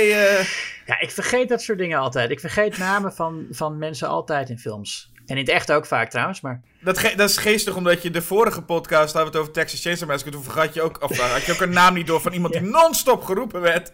Maar hier Ja. is het dus, ik, het ging mij heel erg opvallen. Dus ik dacht, hoe, hoe de fuck, hoe vaak zegt Kiefer Sutherland Michael? Maar toen ging ik online, zag ik ineens dat dat ook echt een ding is. Dat heel veel mensen dat opgevallen was. En dat schijnbaar in deze film zo'n honderd keer Michael wel wordt ge- gezegd. Ja, nee, je hebt, als, als ik aan die scènes had gedacht, had ik ook wel weer geweten dat hij Michael was. Want die Michael is inderdaad... Het is. Je ziet vooral gewoon, dat, dat viel mij op. En dat, het is een beetje de Carol Ann van, uit Poltergeist 3. Het is, die naam wordt zo vaak genoemd. En hier is het de hele tijd dat Kiefer Sutherland zegt... Hey Michael, how you doing Michael? Hey Michael. Het, het, eh, hij blijft zijn naam steeds maar zeggen. Ja. En je krijgt hier een beetje het gevoel, want het is een soort romance dat eh, Jason Patrick achter Star aan zit. Maar je begint ook iets te voelen tussen Kiefer Sutherland en eh, Jason Patrick. Of heb ik dat, voel ik dat verkeerd? Nee, dat is, dat, is natuurlijk, dat is natuurlijk waar. Dat David, David is zeker geïnteresseerd in Michael. Nou, het is niet super Ja. expliciet, maar het is wel... Ja, misschien is het ook... Joel Schumacher maakt sowieso overal gelijk gewoon een beetje een hitsige bende van allemaal. Nou, ook, ook niet altijd hoor. Ik bedoel... eh, Nee, niet in Phone Booth, maar ik bedoel hier. Deze film is, Nee, bedoel, hier wel, deze ja. film is van de, van de saxofonist tot, eh, tot weet ik van wie. Iedereen is, Ja. zelfs, zelfs opa is fucking hitsig. Want als hij doorkrijgt dat hij eh, van Bill kan, gaat hij ook meteen een zoutje schudt hij er vandoor. Dus iedereen is lekker. en, en Sam heeft een sexy poster van Rob Lowe op zijn kamer hangen. Ja, oh ja, die film ook op, ja. Ja. Nee, dus dat zit er wel allemaal in, ja. Ja, Ehm, en zeker, David, ja, de, de- natuurlijk vampiers is sowieso eh, echt sinds de, sinds de 19e eeuw al heel veel homo-erotische eh, gedoe mee. Dus wat dat betreft heeft, heeft Schumacher een- het, het, goede genre gekozen voor, voor, voor, voor die subtekst. ja. En ik, het, wat grappig, ik heb deze film ook lang geleden dan gezien. En dan soms dan kijk je zo'n film nu terug en dan denk je, zou, ik zal nu wel heel anders over zo'n film denken. Of ik zal nu wat anders voelen. Ehm, maar ik, ik merkte dat ik een beetje terugging naar de tijd dat ik, eh, toen ik jong was, ik deze film zag. En dan merkte ik, oh, ik vind alles met de Frog Brothers leuk. Corey Haim vind ik leuk, met Opa vind ik leuk. Zodra Jason Patrick en Star eh, binnenkomen, dacht ik, ah, wat saai gedoe dit. en ik dacht, oh, dat zou ik nu allemaal wel niet meer vinden. Alleen, dat vond ik nog steeds wel een beetje. Het is nog steeds dat ik iedere keer als zij met z'n tweeën kwamen, dat ik dacht... Ah, Michael zeur niet zo. Ben je een beetje een saaie lul eigenlijk ook. Het is een stuk Ja. korter. Het is een stuk korter dan in mijn herinnering. Ik dacht echt dat, dat, dat, dat er wel, weet ik veel, eh, 50% over Michael en Star ging. Dat, is, dat valt reuze mee. Ja, ze mogen allebei wel wat meer eh, persoonlijkheid hebben. Vooral Star. Je leert, leert, niet echt, je leert niet echt wie zij is. Of wie zij was voordat ze met die vampiers rondhing of zo. Nee, en ik vind het ook een beetje, eh, ja, dat wat we bij Friday Night al zeiden. Ik vind het leuk als vampiers gewoon lol hebben. En ik, ik haat het dat het als vampiers allemaal zo, zo treurig en zo, oh, ik ben zo gekweld. Dat was Brad Pitt toch ook in, eh, in Interview with the Vampire. Ik denk, man, stel je Ja. niet zo aan. En ik vond Michael hier ook gewoon een ongelofelijke zemel. Het is een beetje dat je denkt, nou man, rustig. Ja, maar wat wil je, je wilt toch niet dat, dat, hij meteen zijn broertje doodbijt? Nee, nee, nee, nee. Ik, ik, ik snap ook helemaal hoe de film gaat, maar ik vind het gewoon het allemaal net iets te. Ik bedoel, hij, kan. Ik vind het wel leuk dat hij gewoon wordt gezien als. Gewoon zoals. Een, een, een jongen die net iets wat verkeerde vrienden heeft. En hij komt s'nachts pas. Of hij komt 's ochtends pas thuis. Hij ligt de hele tijd in zijn bed. Dat zijn van die dingen dat ik denk. Ah, dat is wat, wat inderdaad tienerjongens doen. En de moeder begrijpt hem niet helemaal meer. Ja. En hij, hij, hij raakt een beetje vervreemd. Maar ik vind gewoon als hij dan met Star is of zo. Dan vind ik het allemaal een beetje zo. zemerig. En dat geeft niet. En dat was in er vroeger, eh, vond ik dat veel erger. Ik had nu veel minder last van. Maar ik merkte altijd wel dat iedere keer als dan Corey Haim even kwam of opa, dan dacht ik wel, oh ja, nu wordt het voor mij wel iets, iets leuker. Ja. Zeker als Corey Haim ontdekt dat hij een vampier wordt en dan inderdaad roept van mijn broer een vampier, wacht maar tot mam dat hoort. Nou, dat, dat vind ik leuk. Dat is een leuk, leuke, leuke manier. Ja, zo- er zit ook veel meer ehm, van dat soort humor in dan ik me kon herinneren. Ik wist al dat, dat, eh, dat, er, dat er comedy in zat, maar niet dat er zoveel eh, echt duidelijke grappen in zaten. Was ik helemaal vergeten. Dat is nog meer dan, ik, nog wel meer dan Friday Night is dit echt een comedy, heb ik het gevoel. Ja, ja, ja. Want zeker het, de, de, een van de bekendere scènes, die ook echt een van de komische scènes is, is als Edgar en Alan Frog komen eten met Max, omdat ze willen kijken of Max de, misschien de hoofdvampier is. Edgar en Allan, ik, moet, ik besef nu pas dat het Edgar Allan Poe is. Oh, echt? Oh, nee, dat, ja, oké. Ja, nou ja, sorry. Eh, ja, nee, als, als, als inderdaad eh, eh, Max komt eten, ja. En dat vind ik ook slim gedaan, want het is gewoon sowieso een leuk, leuke scène waar ze allerlei dingen uitproberen om te kijken of Max het is. Maar ik vind het ook leuk dat ze daarmee Max minder verdacht maken. Ja, Want het is een beetje een, een zullig figuurtje, hè, met eh, hoe hij ook gespeeld wordt, Max. En in het begin denk je nog van, nou, misschien is, hij- is hij het wel. En dan door deze scène heb je wel meteen het gevoel van... Oh, ze hebben al getackeld dat hij het niet is. En het is gewoon een komische scène geworden. Mooi. Ja. Dan vergeten we Max, is ook helemaal niet belangrijk. En we gaan vol op Kiefer Sutherland, dat is de hoofdvampier. En dat vind ik een, eh, een slim iets. En ik, ik trapte de eerste keer ook echt wel in. Ik had totaal niet zien aankomen dat Max het zou zijn. Nou ja, totaal niet is veel gezegd, maar voor mij. Maar het, het is inderdaad een, een, een, eh, een, eh, een, een effectieve scène voor dat doel. Het is wel raar waarom ze hem nou, waarom ze opeens denken te weten dat hij de hoofdvampier is van alle mensen die er zijn. In de, ik bedoel, in, in, dat, in, dat hele, in dat hele stadje. Ja, klopt. was, dat, was dat eh, nou nog voor of na de aanval met de hond? Want, Ehm, want, want de moeder, Lucy, wordt ook aangevallen door de hond. Ja, van van, Max. Max. Ja, dat is daarna. En- Volgens en mij. Daarna gaan ze een verdachte. Misschien, dat het daarmee te maken heeft. Dat ze iets hebben van. Oh, een vampier heeft altijd een hond als waak. eh, eh, beest. Dat ja, maar dat is ook wel raar, want dat, dat is voor mij niet heel bekend. Het is wel dat de hond, dat hun hond, Nanook, eh de vampiers aanvalt. Dat is natuurlijk wel een bekend ding. Maar dat de hond van een vampier ook gewone mensen aanvalt. Nee, ja, een soort van bewaking voor als je s'nachts ligt. te of eh, dus overdag ligt te slapen in je kist. Ja, nou, snap ik wel. Snap Maar ik in ieder geval, volgens mij, ik weet niet of dat dan de reden was. Want ze hebben inderdaad vrij snel dat ze denken, nou, dat zal Max het wel zijn. Maar misschien, Hmm. volgens mij was het dan misschien omdat ze toen aangevallen was door die hond. Dat ze denken, nou, misschien is hij het. ja. En, en omdat hij natuurlijk ehm, wel contact met die familie heeft gehad. En dat ze daarom denken, oh, dan zal hij Michael eh, gebeten kunnen hebben. Ja. En het is een Ehm, leuk detail. We hadden het zo, zo net over die hele... Je moet uitgenodigd worden als vampier. En ik vind het nu pas, viel me op, dat detail van dat Max bij de deur staat. En eh, Michael wil net eh, weggaan naar eh, Star of weet ik veel wat hij wil doen. En dat Max dan ook zegt van... nee, ik, ik, ga pas naar binnen als ik uitgenodigd word door de, door de, door de heer des huizes, hè? Dan zegt Ja. hij, nou, kom maar binnen dan. En dat is me nooit opgevallen, maar het is nu inderdaad dat je denkt... Oh, dat is, dat is een leuk iets om al aan te geven dat Max het ook is. Ja, nee, dat, dat is natuurlijk. Ja, dan, dan, op dat moment dacht ik wel van: oh, eh, dit, dit is in, in elk geval een soort hint eh, van dat hij het zou kunnen zijn. Ja. Maar je weet nog niet precies of je nou op het verkeerde been geze- gezet wordt in die scène of niet. Ehm, en het is vooral gewoon heel geestig hoe ze meteen zo extreem ervoor gaan. Ze, ze, ze zijn niet echt subtiel of zo. Ze geven nog gewoon knoflook over zijn over pasta in plaats van kaas. Gewoon geraspte knoflook. En dan zeggen ze, ah, vind je, vind je zeker niet lekker hè? en dan krijgt hij een glas water over zich heen geflikkerd. Oh, dat, dat brandt hè? Ze houden ook helemaal geen rekening met wat als hij het niet is. Daar denken Ja, ze gewoon niet nee, over na. Dat is heel fijn. Ja. Ja. En dat zit hem sowieso in het feit dat zij kinderen, eh, kinderen zijn. De helden zijn dus kinderen. En dat vind ik ook fijn, omdat als ze op een gegeven moment in dat grothotel verblijf, waar ze ook eh, de vampiers vinden, dat ze daar ook zo compleet onvoorbereid eigenlijk naar binnen gaan. Denken, oh, we doen Ja. dit wel even. Ze weten dan eentje neer te steken. Eh, Bill is het volgens mij dus, inderdaad. Alex Winter, die steken ze dan volgens mij neer. Ja. Maar dat ze dan ook helemaal onvoorbereid zijn met van, van wat daar dan gaat gebeuren. En meteen ook wegvluchten nadat dat ze wakker worden. Is ook gewoon heel fijn met aan... Ja, dat het gewoon kinderen zijn die eigenlijk niet zo heel goed weten wat ze aan het doen zijn. Ja, precies. Ja, die denken van, oh, we doen, we doen gewoon een staak erdoor. En die houden er inderdaad geen rekening mee dat als ze er eentje doodsteken, al die andere gasten ook wakker worden. Nee. En dan een leuk detail inderdaad, dat ze op zoek zijn naar de doodskisten. En ineens zien dat ze als vleermuizen hangen te slapen. Dat vind ik wel een leuk Ja. iets. Ze hangen natuurlijk al eerder trouwens. Ehm, dat is ook een mooie scène. Dat ze met z'n allen onder die, eh, onder die eh, eh, treinrails hangen. Oh ja. En dat is, dan, dat is natuurlijk ook echt de sfeer van de oude gothic horror. Want ze hangen boven een, een ja, dikke mist. En er zijn een paar oude kromme bomen eromheen. En dat, dan, dat is eigenlijk het enige, de enige moment dat de film echt eh, bewust lijkt te verwijzen naar de Hammer vampiers van vroeger. Ja, ik merk alleen in die, in die scène Michael gewoon echt niet snap. Want Michael gaat, wordt een beetje uitgedaagd, volgens mij voor een motorrace. En ik weet dat hij iets met Star heeft, maar wordt uitgedaagd en hij vliegt bijna van een cliff af. Eh, eh, tijdens die motorrace. Hij wordt ook helemaal boos op Kiefer Sutherland dan. En dan zeggen ze, ah ja, ja, ja, grapje, ga maar mee. En dan Ja. gaan ze eten en dan gaat hij allemaal, worden, dan gaan ze hem plagen met, met die noedels wat dan wormen zijn en zo. En dan zit hij ook altijd, ah, dat is maar grapje. En op het moment dat ze, maar op het moment dat ze dan, en laat ze hem bloed drinken. En dan is ah, is maar grapje. En dan gaan ze ook nog, gaat hij ook nog eens mee, zonder dat hij weet dat ze vampiers zijn. En dan zeggen ze, ah, zullen we nu eens aan de treinrails gaan hangen boven een klif?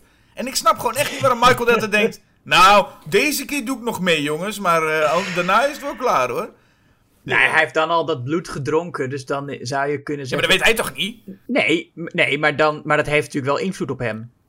Ja, nou, ik, ik, heb, ik, nee, ja, ik heb het idee Nou dat hij nog geen nee, flauw ik zie benul het, heeft ik wat zie hij het gewoon als een jongen die nieuwe vrienden zoekt en meegaat met de club eh, stu- stoere gasten.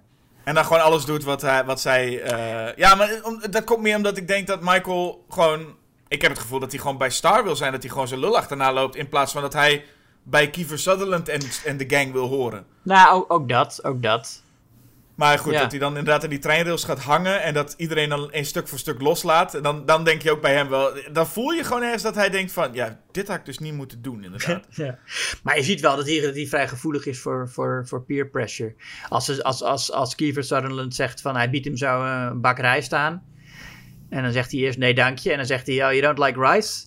Uh, uh, how could a billion Chinese people be wrong? Waar ik het trouwens erg mee eens ben. Eh, ik vind als mensen niet van rijst houden, ja, weet je, iets dat zoveel gegeten wordt, daar moet je gewoon lusten. Daar moet je niet zo moeilijk over doen. Maar nou, dat, eh, geldt dat ook voor alles wat McDonald's verkoopt? nee. Oh. Maar, nee, maar dat is, dat is nep. Dat is, ik bedoel, rijst is- gewoon een, een, een echt ingrediënt. McDonald's is allemaal, is allemaal nep eten waar, waar ingrediënten in ziet die, die, die, die je niet zou herkennen. Nee, ik praat over het argument dat als, honden, als miljoenen mensen het lusten, dan zal het wel gewoon goed zijn. Ja, nee, oké. dat, dus op die manier moet je het ook niet zien. Nee, nee, je, nee, je hebt gelijk. Je hebt, je hebt me overtuigd. Het is niet waar wat ik zei. Maar ik vind het wel van gewoon natuurlijke ingrediënten. Maar Michael is snel overstag, bedoel je dan da- met dat argument ook? Nou, dan gaat hij wel die rijst eten. En dan ziet hij dat het maden zijn. Waarvan, dat heb ik nog nooit eerder in een vampierfilm gezien. Dat vampiers dat kunnen. Dat, dat ze je kunnen laten hallucineren dat eten iets anders is. En Nee. die grap zit ook in What We Do in the Shadows. En daar snapte ik dat al niet. Dat ze daar op een gegeven moment een bord spaghetti, eh, dat ze er wormen van maken. Oh ja, ja, klopt inderdaad. Ja. En toen dacht ik van, hé, maar wat, is- wat is dat? Ik was verge- maar dat komt volgens mij dus gewoon uit deze film, dat hele idee. Ja, maar dan is het waarschijnlijk gewoon een knipoog naar deze Ja, eh, film. Want ik kan me inderdaad niet voorstellen dat dat standaard bij een, een, een, een vampier hoort of zo. Van wat ze ook kunnen, is, is eh, eten er. eh, Ja, anders uit laten zien. ja. Wat wel raar is, is dat ze dus gewoon. Ze gaan lekker eten. En wat hebben ze dan? Witte rijst met niks en noedels met niks. Maar je weet ook niet of zij, het, of zij het überhaupt proeven. Dan vraag je bij Chris Sarandon ook wel eens af of hij het überhaupt wel proeft. Of dat hij het... Ze eten wel, maar proeven ze het ook echt. Want ze drinken natuurlijk gewoon bloed. ja, dat weet je niet. Ja. Dat, dat, dat weet je. maar weet je. in, hun geval, waarom zouden ze het eten als ze het niet proeven? Ik bedoel, Kiefer Sutherland lijkt wel te genieten van zijn noedels. Nou nee, daar ga ik ook vanuit. En Max gaat daar natuurlijk ook eh, uit eten. Met, eh, die komt ook eten bij, eh, Hmm. bij het gezin. Dus ik neem aan dat ze wel iets kunnen proeven. Ja, maar met Max zou je nog kunnen zeggen, die doet dat om, om, omdat hij dat gewoon moet doen. Nou, en hij moet, hij moet ook het verschil proeven tussen knoflook en parmezaanse kaas. Dat is wel handig als Ja. vampier om dat verschil te proeven. Ja. Ja. Dat is trouwens wel iets, hè. Dat wordt aan het einde dan zegt hij van, eh, omdat je me uitgenodigd hebt, werken al die dingen niet meer. Oh ja, dat klopt. Dat, dat maken ze inderdaad ook van. Om even duidelijk te maken. Ik dacht, zeg gewoon dat hij de hoofdvampier is, dus dan is hij sterker dan de rest. Maar er wordt een dingetje gemaakt van als hij uitgenodigd is, werkt dat niet. Ja, maar, je, maar hier kunnen ze wel, ze kunnen hier wel dus naar binnen zonder uitnodiging, want die vampiers die komen gewoon binnen in dat huis. Hè. De, de rest van de Lost Boys, die zijn allemaal niet uitgenodigd, maar die komen toch. Mhm. Dus hier geldt, als je uitgenodigd bent, dan ben je ongevoelig voor ehm, wijwater. Want knoflook werkt sowieso niet. Daar komen we eh, achter, hè. Ja, knoflook was dan het, is dan het fabeltje. Ja. Dus Ja. in heel veel vampierfilms zit er dan één ding, dat is dan een fabeltje, maar de rest is allemaal wel eh, oké. ja, precies. En dat is, maar het, het feit dat ze uitgenodigd... Want is, het is niet zo... Want dat is dus dat hele ding dat Max wil binnenkomen, dat hij uitgenodigd moet worden. Maar dat zou je dus eigenlijk zeggen, dat hij gewoon wel binnen kan komen, maar dat hij denkt, ik wil dat graag uitgenodigd worden, want dan ben ik in dit huis voortaan, eh, nou ja, krachtiger. Ja, Want die andere vampiers inderdaad kunnen gewoon binnen, die komen gewoon door de schoorsteen eh, denderen. ja. Dus die hoeven niet uitgenodigd te worden. Knoflook boeit niet, maar wijwater wel. En dat zien we dus als de, eh, de finale gaat beginnen, zien we er eentje in een badkuip flikkeren. Ja, door, dankzij de lieve Nanook. Ja, dat is de echte held. Ja, ik ben ook blij dat hij het overleeft. We zien hem niet meer aan het einde, maar Nee, hij gaat niet zoals heel veel honden in films dood. Nee, maar daar was, dit, daar was dit ook echt geen film voor geweest, toch? Dat zou wel heel... eh, eh, Ja, weet ik niet hoor. Je, je staat soms versteld van hoe, hoe sommige films met een hond omgaan. Ja, dat is waar, maar dan meestal niet deze, dit, dit soort toonfilms eigenlijk. Nee, nee, nee. Het, het was niet heel gepast geweest. Nee. Maar inderdaad, het, het, het, het is, en dat is, Corey Feldman heeft het ook even gezegd, hè, voor, eigenlijk voor aan, was eigenlijk aan de, eh, eh, de kijker en niet zozeer aan eh, de personages daar, maar gewoon om even uit te leggen, vampiers sterven altijd op hele verschillende manieren. En, Ja. dat is, en dat is fijn als scenarist om dan te gewoon te kunnen zeggen, oh, daarna kunnen ze gewoon alles doen. Ja, precies. is het? Ja, Corey Feldman, hoe weet hij dat ook? Hij heeft alleen maar die stripboeken volgens mij als bron. Hij heeft nog nooit echt een vampier eh, doodgemaakt. Nee, en dan zal hij waarschijnlijk dan dat uit die stripboeken halen. Alleen, Ja. Eh, hij moet het even zeggen. Zo, het, het voelde bijna als een zinnetje die later is opgenomen. Dat ze allerlei verschillende mooie, leuke moordscènes hadden bedacht. En toen dachten, ja, maar dat is eigenlijk helemaal niet zo heel logisch, hè? Nee, dan laten we iemand dat gewoon zeggen. Ja, beetje- maar het is, ook, het is ook wel een coole zin, toch? Het is wel een bekend citaat ook. Ook dat hij zegt, but all will try to take you with them. Maar het is, het, is, nee, het is een leuke zin en ik stoor me er ook helemaal niet aan. Maar het voelt wel als van, dat kunnen we nu lekker los. En dan gaat er dus Ja. eentje inderdaad in een badkuip. Eentje is eh, Death by Stereo. Ja, die stereo die, die gek genoeg begint te spelen als er een eh pijl ingaat. Dat is een mooi systeem is dat, ja. nou, ook, ook helemaal niet erg hoor. Dat is lekker leuk. En, en, en lekker grotesk zijn die, die, die moorden. En dan is die van David juist weer. eh, nou ja, of subtiel. Of in ieder geval.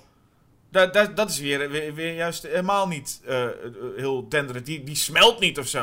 Dat wordt gewoon in één keer Nee. weer. De mooie Kiefer Sutherland wordt dat dan. En dan met dat gewei door zijn borstkas. Ja, en, eh, en, en, en, en de, de, ja, het, het nummer dat een beetje het thema van de film is, hè? eh, eh, Cry Little Sister erbij. Oh ja, klopt ja. Ehm, ik heb het idee dat, dat we dan toch een beetje de melancholie moeten voelen van... Kijk, dit was ooit gewoon een normale jongen. Ja, ik weet, dat nummer zetten ze, zetten ze eigenlijk op heel veel momenten in. Want als Michael en, en, eh, en, en Star voor het eerst van Bill gaan, krijg, wordt dat nummer ook gedraaid.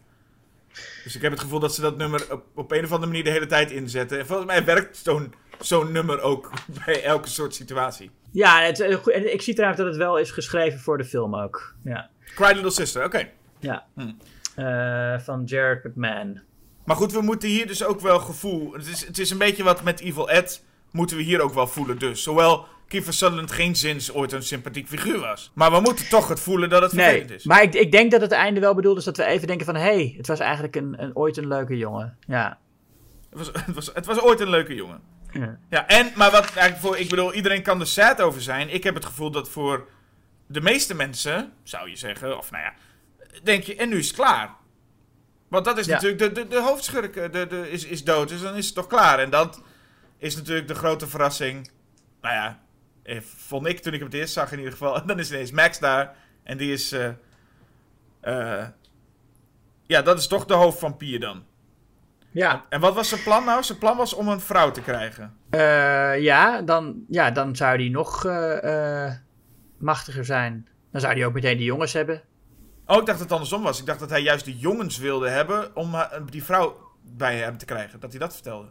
Oh, ja, ja, ja. Ja, Ja, nee, dat, ja, nee precies. Ja. Maar zijn doel is dus een vrouw. ja. Dat is voor de, me de meeste vampiers hoeven nooit zo ver te gaan om dat voor elkaar te krijgen, toch? Nee, maar hij wil dan specifiek haar. Ja, oké, maar zelfs hij, ook, ook uh, uh, Diane Wiest is niet zo heel moeilijk om te krijgen, toch? Ik bedoel, ze waren al aan het daten. Ja, nee, dat, ja, nee dat, dat is zo, ja. Maar het is, uh, ja, nou goed. Oké, okay, Max is geen Chris Sarandon. Dat is wel toegegeven, hè? Ik bedoel, Hmm. dan wordt het iets moeilijker. Maar alsnog, uh, hij, uh, hij doet een poging om een vrouw te krijgen. En uh, ja, dan is ineens opa er om de boel, de boel te redden. Ja. En dat komt ergens uit het niets. Alleen je zag al één scène, of een, een, een heel tijd geleden, zag je opa groot, grote heipalen in de grond douwen.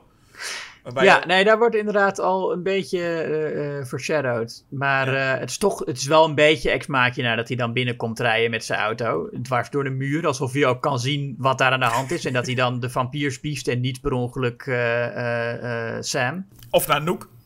Ja, stel je voor. Stel je voor. Maar, het, maar het, dat, dat is ook allemaal acceptabel natuurlijk in een film als deze. Ja, het is ook lekker. Ik bedoel, het is ook lekker groots toch? Dat het is, je hebt allerlei sterfscènes al gehad. Dan is één simpele uh, spies in het hart niet genoeg. En dan gaat er gewoon zo'n volledige balk. En die Max vliegt ook de hele kamer door. Ja, en dan is duidelijk dat opa al die tijd al wist. Ja, dan komt misschien dat plankje van die koelkast even terug. Want hij pakt nog iets uit die koelkast. Ik weet niet of ja. dat... Maar en dat, ik zat toen te, dus echt te, te, denken van... Oh, inderdaad, nu gaat hij dat... dat en, dan, en dan blijkt het bloed te zijn. En dan blijkt dat opa een, een goede vampier is of zo. die zijn Nee. tanden heeft afgeveld. Maar opa heeft gewoon eh, eh, dorst. En, ja, nee, en, precies. en is die vampieren zat. Ja, dat is een mooi citaat om de film eh, mee te eindigen. Ja, het is, het is een heel mooi einde. Denk je alleen niet van, opa, je bent wel een beetje een klootveel dat je dat niet even tegen je familie zegt. Je weet dat je in, een, in de moord eh, hoofdstad van de wereld zitten. Ja, kijk, of je nou door een vampier gepakt wordt of door een gewone moordenaar. Ze weten, dat er, ze weten wel dat het daar blijkbaar gevaarlijk is. Ja, dan maakt het niet zoveel meer uit, zeg maar, dat opa het uitlegt wat er eh, aan de hand is. Ja. En meer, het, het, geeft ook meer aan, dat het inderdaad meer een comedy is dan je... Ja, en ook, maar ook qua visuele stijl is hij natuurlijk veel eh, kleurrijker en vrolijker. Hè? Fright Night heeft nog wel een beetje, ook een beetje campy, maar wel een beetje die oude gothic sfeer. Ehm, en, en, en Lost Boys is echt gewoon, eh, ja, kleurrijk en, eh, en, en eh, excessief. En eh, ja, een beetje nou, voorloper van wat Schumacher met eh, Batman Forever zou gaan doen. Eh, het is wel een beetje de vraag, want dan is Max dus de hoofdvampier. Maar ja, dan kom je altijd dus een beetje de, een beetje de, soort Gremlins-vraag van wanneer is nou na middernacht? Wanneer is nou iemand de hoofdvampier? Want heeft iemand anders Max tot vampier gemaakt? En zo ja, waar is die dan? En als die al dood is, nou, dan zou Max dus ook geen vampier meer moeten zijn. Is Max dan de oudste vampier ter wereld? Wat zou betekenen dat er dan helemaal geen vampiers meer zijn nu? Dat zijn goede vragen wel. Ja, nee, heel vaak wordt het wordt gedaan van de eerste vampier, dat was dan een of andere vloek. Maar dat idee dat, je, dat alle andere vampiers normaal worden als je de hoofdvampier maar doodt, dat is iets wat toevallig in deze twee films zit, maar wat ook, wat ook meer iets is voor de luchtige vampierfilms, want in de meeste zit dat helemaal niet. Nee, maar het is ook veel tragischer en beter eigenlijk ook. Maar tragischer als dat als je weet dat je eenmaal gebeten bent. Eigenlijk het zombie-principe. Als je gebeten bent, Ja. is er geen weg terug. Ja, precies. En dat is wat bij vampierfilms dan... Ja, dan wordt er toch vaak, om de spanning een beetje op te voeren... wordt vaak juist een hoofdrolspeler. Zoals in dit geval Michael in het vorige... in Friday Night Amy wordt dan gebeten. Zodat je iets meer hebt van... Oeh, een, een hoofdpersonage. Maar juist dat maakt het minder spannend. Omdat je dan weet, ja, dan... eh, heb je gewoon alleen maar die hoofdvampier waar je even de schakel uit moet zetten en iedereen is weer normaal. Ja, precies. En dat gebeurt ook. En er gaat eigenlijk niemand dood van de, van de goeie. Of, ja, tenzij je dus inderdaad zo ver wil gaan als dat die vampiers eh, ook gewoon normale kinderen waren dus. Ja, nee, dan is het tragisch, ja. Dan zou Maar, het eh, tragisch ja. zijn. Maar dat wil de film ook niet, hè? Ik bedoel, de film wil ook niet tragisch zijn dan, omdat... Dat geeft al wel aan, omdat ze opa gewoon de laatste zin geven. Is het ook, is het ook wel duidelijk van, we willen niet die kant op. Nee, klopt. Je hebt even dat romantische momentje dat Kiefer Sutherland inderdaad eh, eraan gaat. Maar eh, los daarvan zit dat helemaal niet, niet echt duidelijk in de film, nee. Nee, ze willen niet heel erg nadenken. En dat geldt voor heel veel van dit soort films. Wat ook met die toon natuurlijk te maken heeft. Maar ze willen met dit soort films... Ze, je wil, ze willen niet dat je als opa de one-liner doet. Dat je dan denkt... Maar, maar, maar Kiefer Sutherland dan en zijn, zijn ouders? En dat wil je bij eh, Friday Night ook niet. Dat als eh, Amy en Charlie van Bill gaan... Dat je dan denkt... Maar Evil Ed dan en zijn ouders? Ja. Dat, dat, ja, daar wil je niet over nadenken. Het is gewoon... Lang leven de lol Polonaise klaar. Evil Ed trouwens, het is, ik zit te denken, het slaat natuurlijk ook helemaal nergens op dat Evil Ed nog een vampier is aan het einde. Want Jerry is dood. En als Amy normaal geworden is, dan.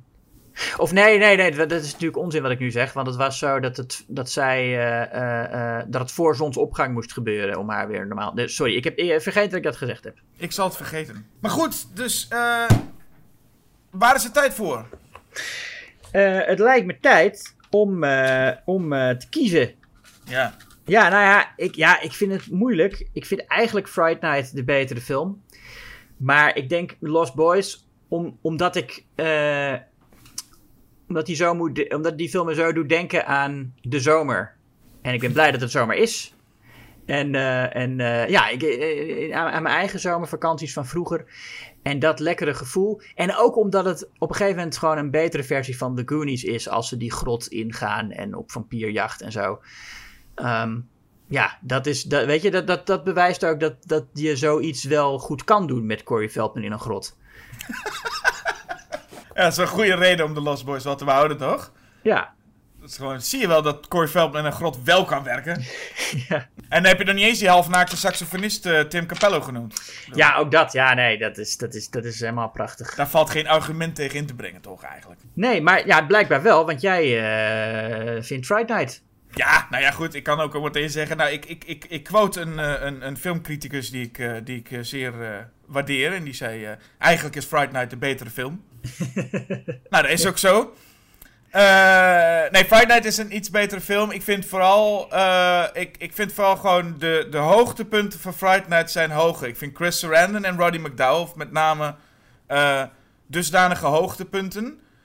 Want Chris Sarandon vind ik, die, die, die, die, de, ja, die veegt de vloer aan met een Max of ook zelfs Kiefer Sutherland. Dat zien, die zien er allemaal mooi, leuk en sexy uit. Max misschien niet per se, maar ik vind Chris Sarandon is een beetje het toppunt van wat je als, wat, wat je als vampier krijgt. Wat jij ook zei, Chris Sarandon is volgens mij een van de beste filmvampiers die er is. Ja. En ik vind Roddy McDowell en zijn ge- ge- gelaat vind ik ook dusdanig... Ik, ik, ik weet niet of ik zijn gelaat of Chris Sarandon's trui... Ik weet niet wat ik leuker vind uiteindelijk. Maar die zijn van zodanig hoog niveau. Ehm, en het is, gewoon een lekker, het, het is gewoon een lekkere, snelle film. Het gaat fijn. Maar ik, eigenlijk alle andere punten die ik positief ga benoemen over Fright Night... zijn ook wel op de Lost Boys van toepassing. Het is ook een leuke, gezellige, fijne film. Maar Ja. er zit, oké, dat is het laatste punt. Als ik echt een vergelijking moet maken, er zit geen zeikerige vampier in Fright Night. Geen, geen mopie, geen, eh, ik vind het allemaal een beetje kloten, ik haat mijn leven. Dat zit er niet in en daarom wil ik Fright Night ook meteen wel extra op een, eh, op een verhoging zetten. Dus nee, voor mij Fright and Night. hè. Duidelijk, duidelijk. Of zoals Eh, nou, Chris Sarandon volgens mij zegt, Fright Night. Ja. Eh, heel goed, heel goed, heel goed. Maar denk jij nou niet, ben je het niet met me eens? Dat, je- denk jij niet dat, het, dat dit best wel een keuze is voor het publiek? Ik, ik vind dit geen gelopen race. Ik denk dat heel veel Nee, reacties weer komen van... Oh, dat- dat vind ik veel te moeilijk, jongens. Wat doen jullie nu? Ja, ik denk, nou, ik denk dat Fright Night eh, wel populairder is. Als, als ik, ik gok dat Fright Night de, de populairdere film is nu. Dat is trouwens even mijn eh, kritiek richting reageerders. Mensen die, die reageren en commenten. Ik vind toch dat er te veel mensen nog reageren met... Oh, vind ik moeilijk en punt. Gewoon kies, joh. Ja. Gewoon ja, en, oh, ja, nee, precies. Dat is, eh, kijk, het, het, het hele punt is dat het moeilijk is, weet je wel. We gaan niet doen van, eh, oh, eh, Citizen Kane versus, noem het wat. nee, Ja, dat gaan we niet doen, weet je wel. Het is niet Citizen Kane versus, eh, eh, eh, hoe heet ze? Ik wilde die Nederlandse boeven noemen, die, die slecht, hoe heette die ook weer? Die, dat, die, die? Nederlandse kinderfilms over boeven. Nederlandse kinderfilms over boeven. Ja, god, hoe heette ze nou? Ik heb echt geen flauw idee. F- Fred en Ed of Bob en Rob. Wat ze nou? Oké, maar veel belangrijker dan Fred, Ed en Bob en Rob is... Wat gaan we volgende keer doen? Joris en Boris. Ik heb het opgezocht. Ja. Ja, kijk, we gaan niet eh, eh, Citizen Kane versus eh, Joris en Boris en het geheim van de tempel eh, doen. Oh, dat is best een lastig als ik dat zo moet denken. Oh. Ja. Beide zijn wel pioniers op hun eigen gebied natuurlijk. nou ja, goed. Nee, nee, nee dus eh, conclusie, gewoon probeer nou maar. Fright Night of Lost Boys, kies gewoon, zeg het. Je zit er niet aan vast. Of ja, eigenlijk wel. ja, je zit eraan vast, want het gaat gebeuren. Ja, heb een beetje lef, kom op zeg. Nou, dus wat wordt de volgende, het volgende dilemma waar eh, eh, ja, de luisteraar en wij aan vastzitten? Ja, eh, zullen we nog meer vampiers doen? Laten we het doen, maar één voorwaarde. Nou, Ik, ik ben een beetje klaar met dit soort vampiers. Ik wil nu dan graag vampiers in hele lange leren jassen. oh, nou dan weet ik een goeie. Dan doe ik Blade 2. Oh, nou dan moet ik een andere film bedenken met een lange leren jas. The Crow. Had nog allerlei kanten opgekund. Ja, dat is waar. Ik hield ook de pauze net even lang genoeg, zodat het nog een beetje spannend was. Luisteraars die zitten helemaal van, oh, wat zal dat zijn? Ik denk dat heel veel luisteraars dachten Blade. Ja, maar dat is toch raar om dan met Blade 2 tegen Blade te doen? Dat vind ik een hele rare titel dan. Ja, ja precies. Maar goed. Ja, nee, eh, ja ik, zeg, ik zeg Blade 2, dat vind ik gewoon de beste Blade namelijk. Daar, en de meeste mensen vinden dat volgens mij. Dus daarom doen we Blade 2 tegen The Crow. Ja, ik zeg The Crow, want ik vind dat de beste The Crow. Wat ook de meeste mensen vinden volgens mij. Lijkt me wel. Of er moet iemand zijn die zegt: nee joh, The Crow Wicked Prayer met Edward Furlong is veel beter. Ehm, Nou, mag je ook laten horen. Schrijf het op eh, eh, in een, bijvoorbeeld in een review van deze podcast. Die je achter kunt laten op diverse podcast apps waar je het maar luistert. En eh, doe ook een, een, een, een rating erbij met sterren. Of met wat voor eh, icoontjes je ook maar eh, kunt kiezen. Ja, dat, dat helpt ons en krijg je meer luisteraars en kunnen we nog meer... Ja, wat helpt het ons eigenlijk? Kunnen we nog meer, nog meer doen? Nog meer doen, precies. Nee, dat, is, dat helpt ons inderdaad. Ik, ik, weet, ik denk wel dat je dan veel sterren moet geven, toch? Of, of, Ja, je moet vijf sterren geven, graag. ja, ja, vijf sterren. Tenzij het maximum vier is, dan moet je vier doen. Ja, of als het maximum 10 is, moet je, moet je 10. Ja, of negen, want zo goed is deze podcast nou ook weer niet. Nee, oké. En je, weet je, je mag ook wel 4 uit 5 sterren geven als je echt denkt van, nou jongens, kom op. eh, het is niet alsof het de beste podcast aller tijden is. Het is niet de Citizen Kane onder de podcast. Maar we zijn ook weer geen Joris en Boris. Nee, dat wou ik zeggen. We zijn ook niet per se meteen eh, Joris en Boris en het geheim van de tempel onder de eh horrorfilm podcasts. Ja, precies. Goed, eh, als we nog langer doorgaan, denk ik wel. Dus eh, we ronden af. Ik zou zeggen bedankt voor het luisteren. En Ja. eh, Julius bedankt voor het praten. Ja, ook bedankt voor het praten, Jasper. En ik zou zeggen tot de volgende keer. Tot dan.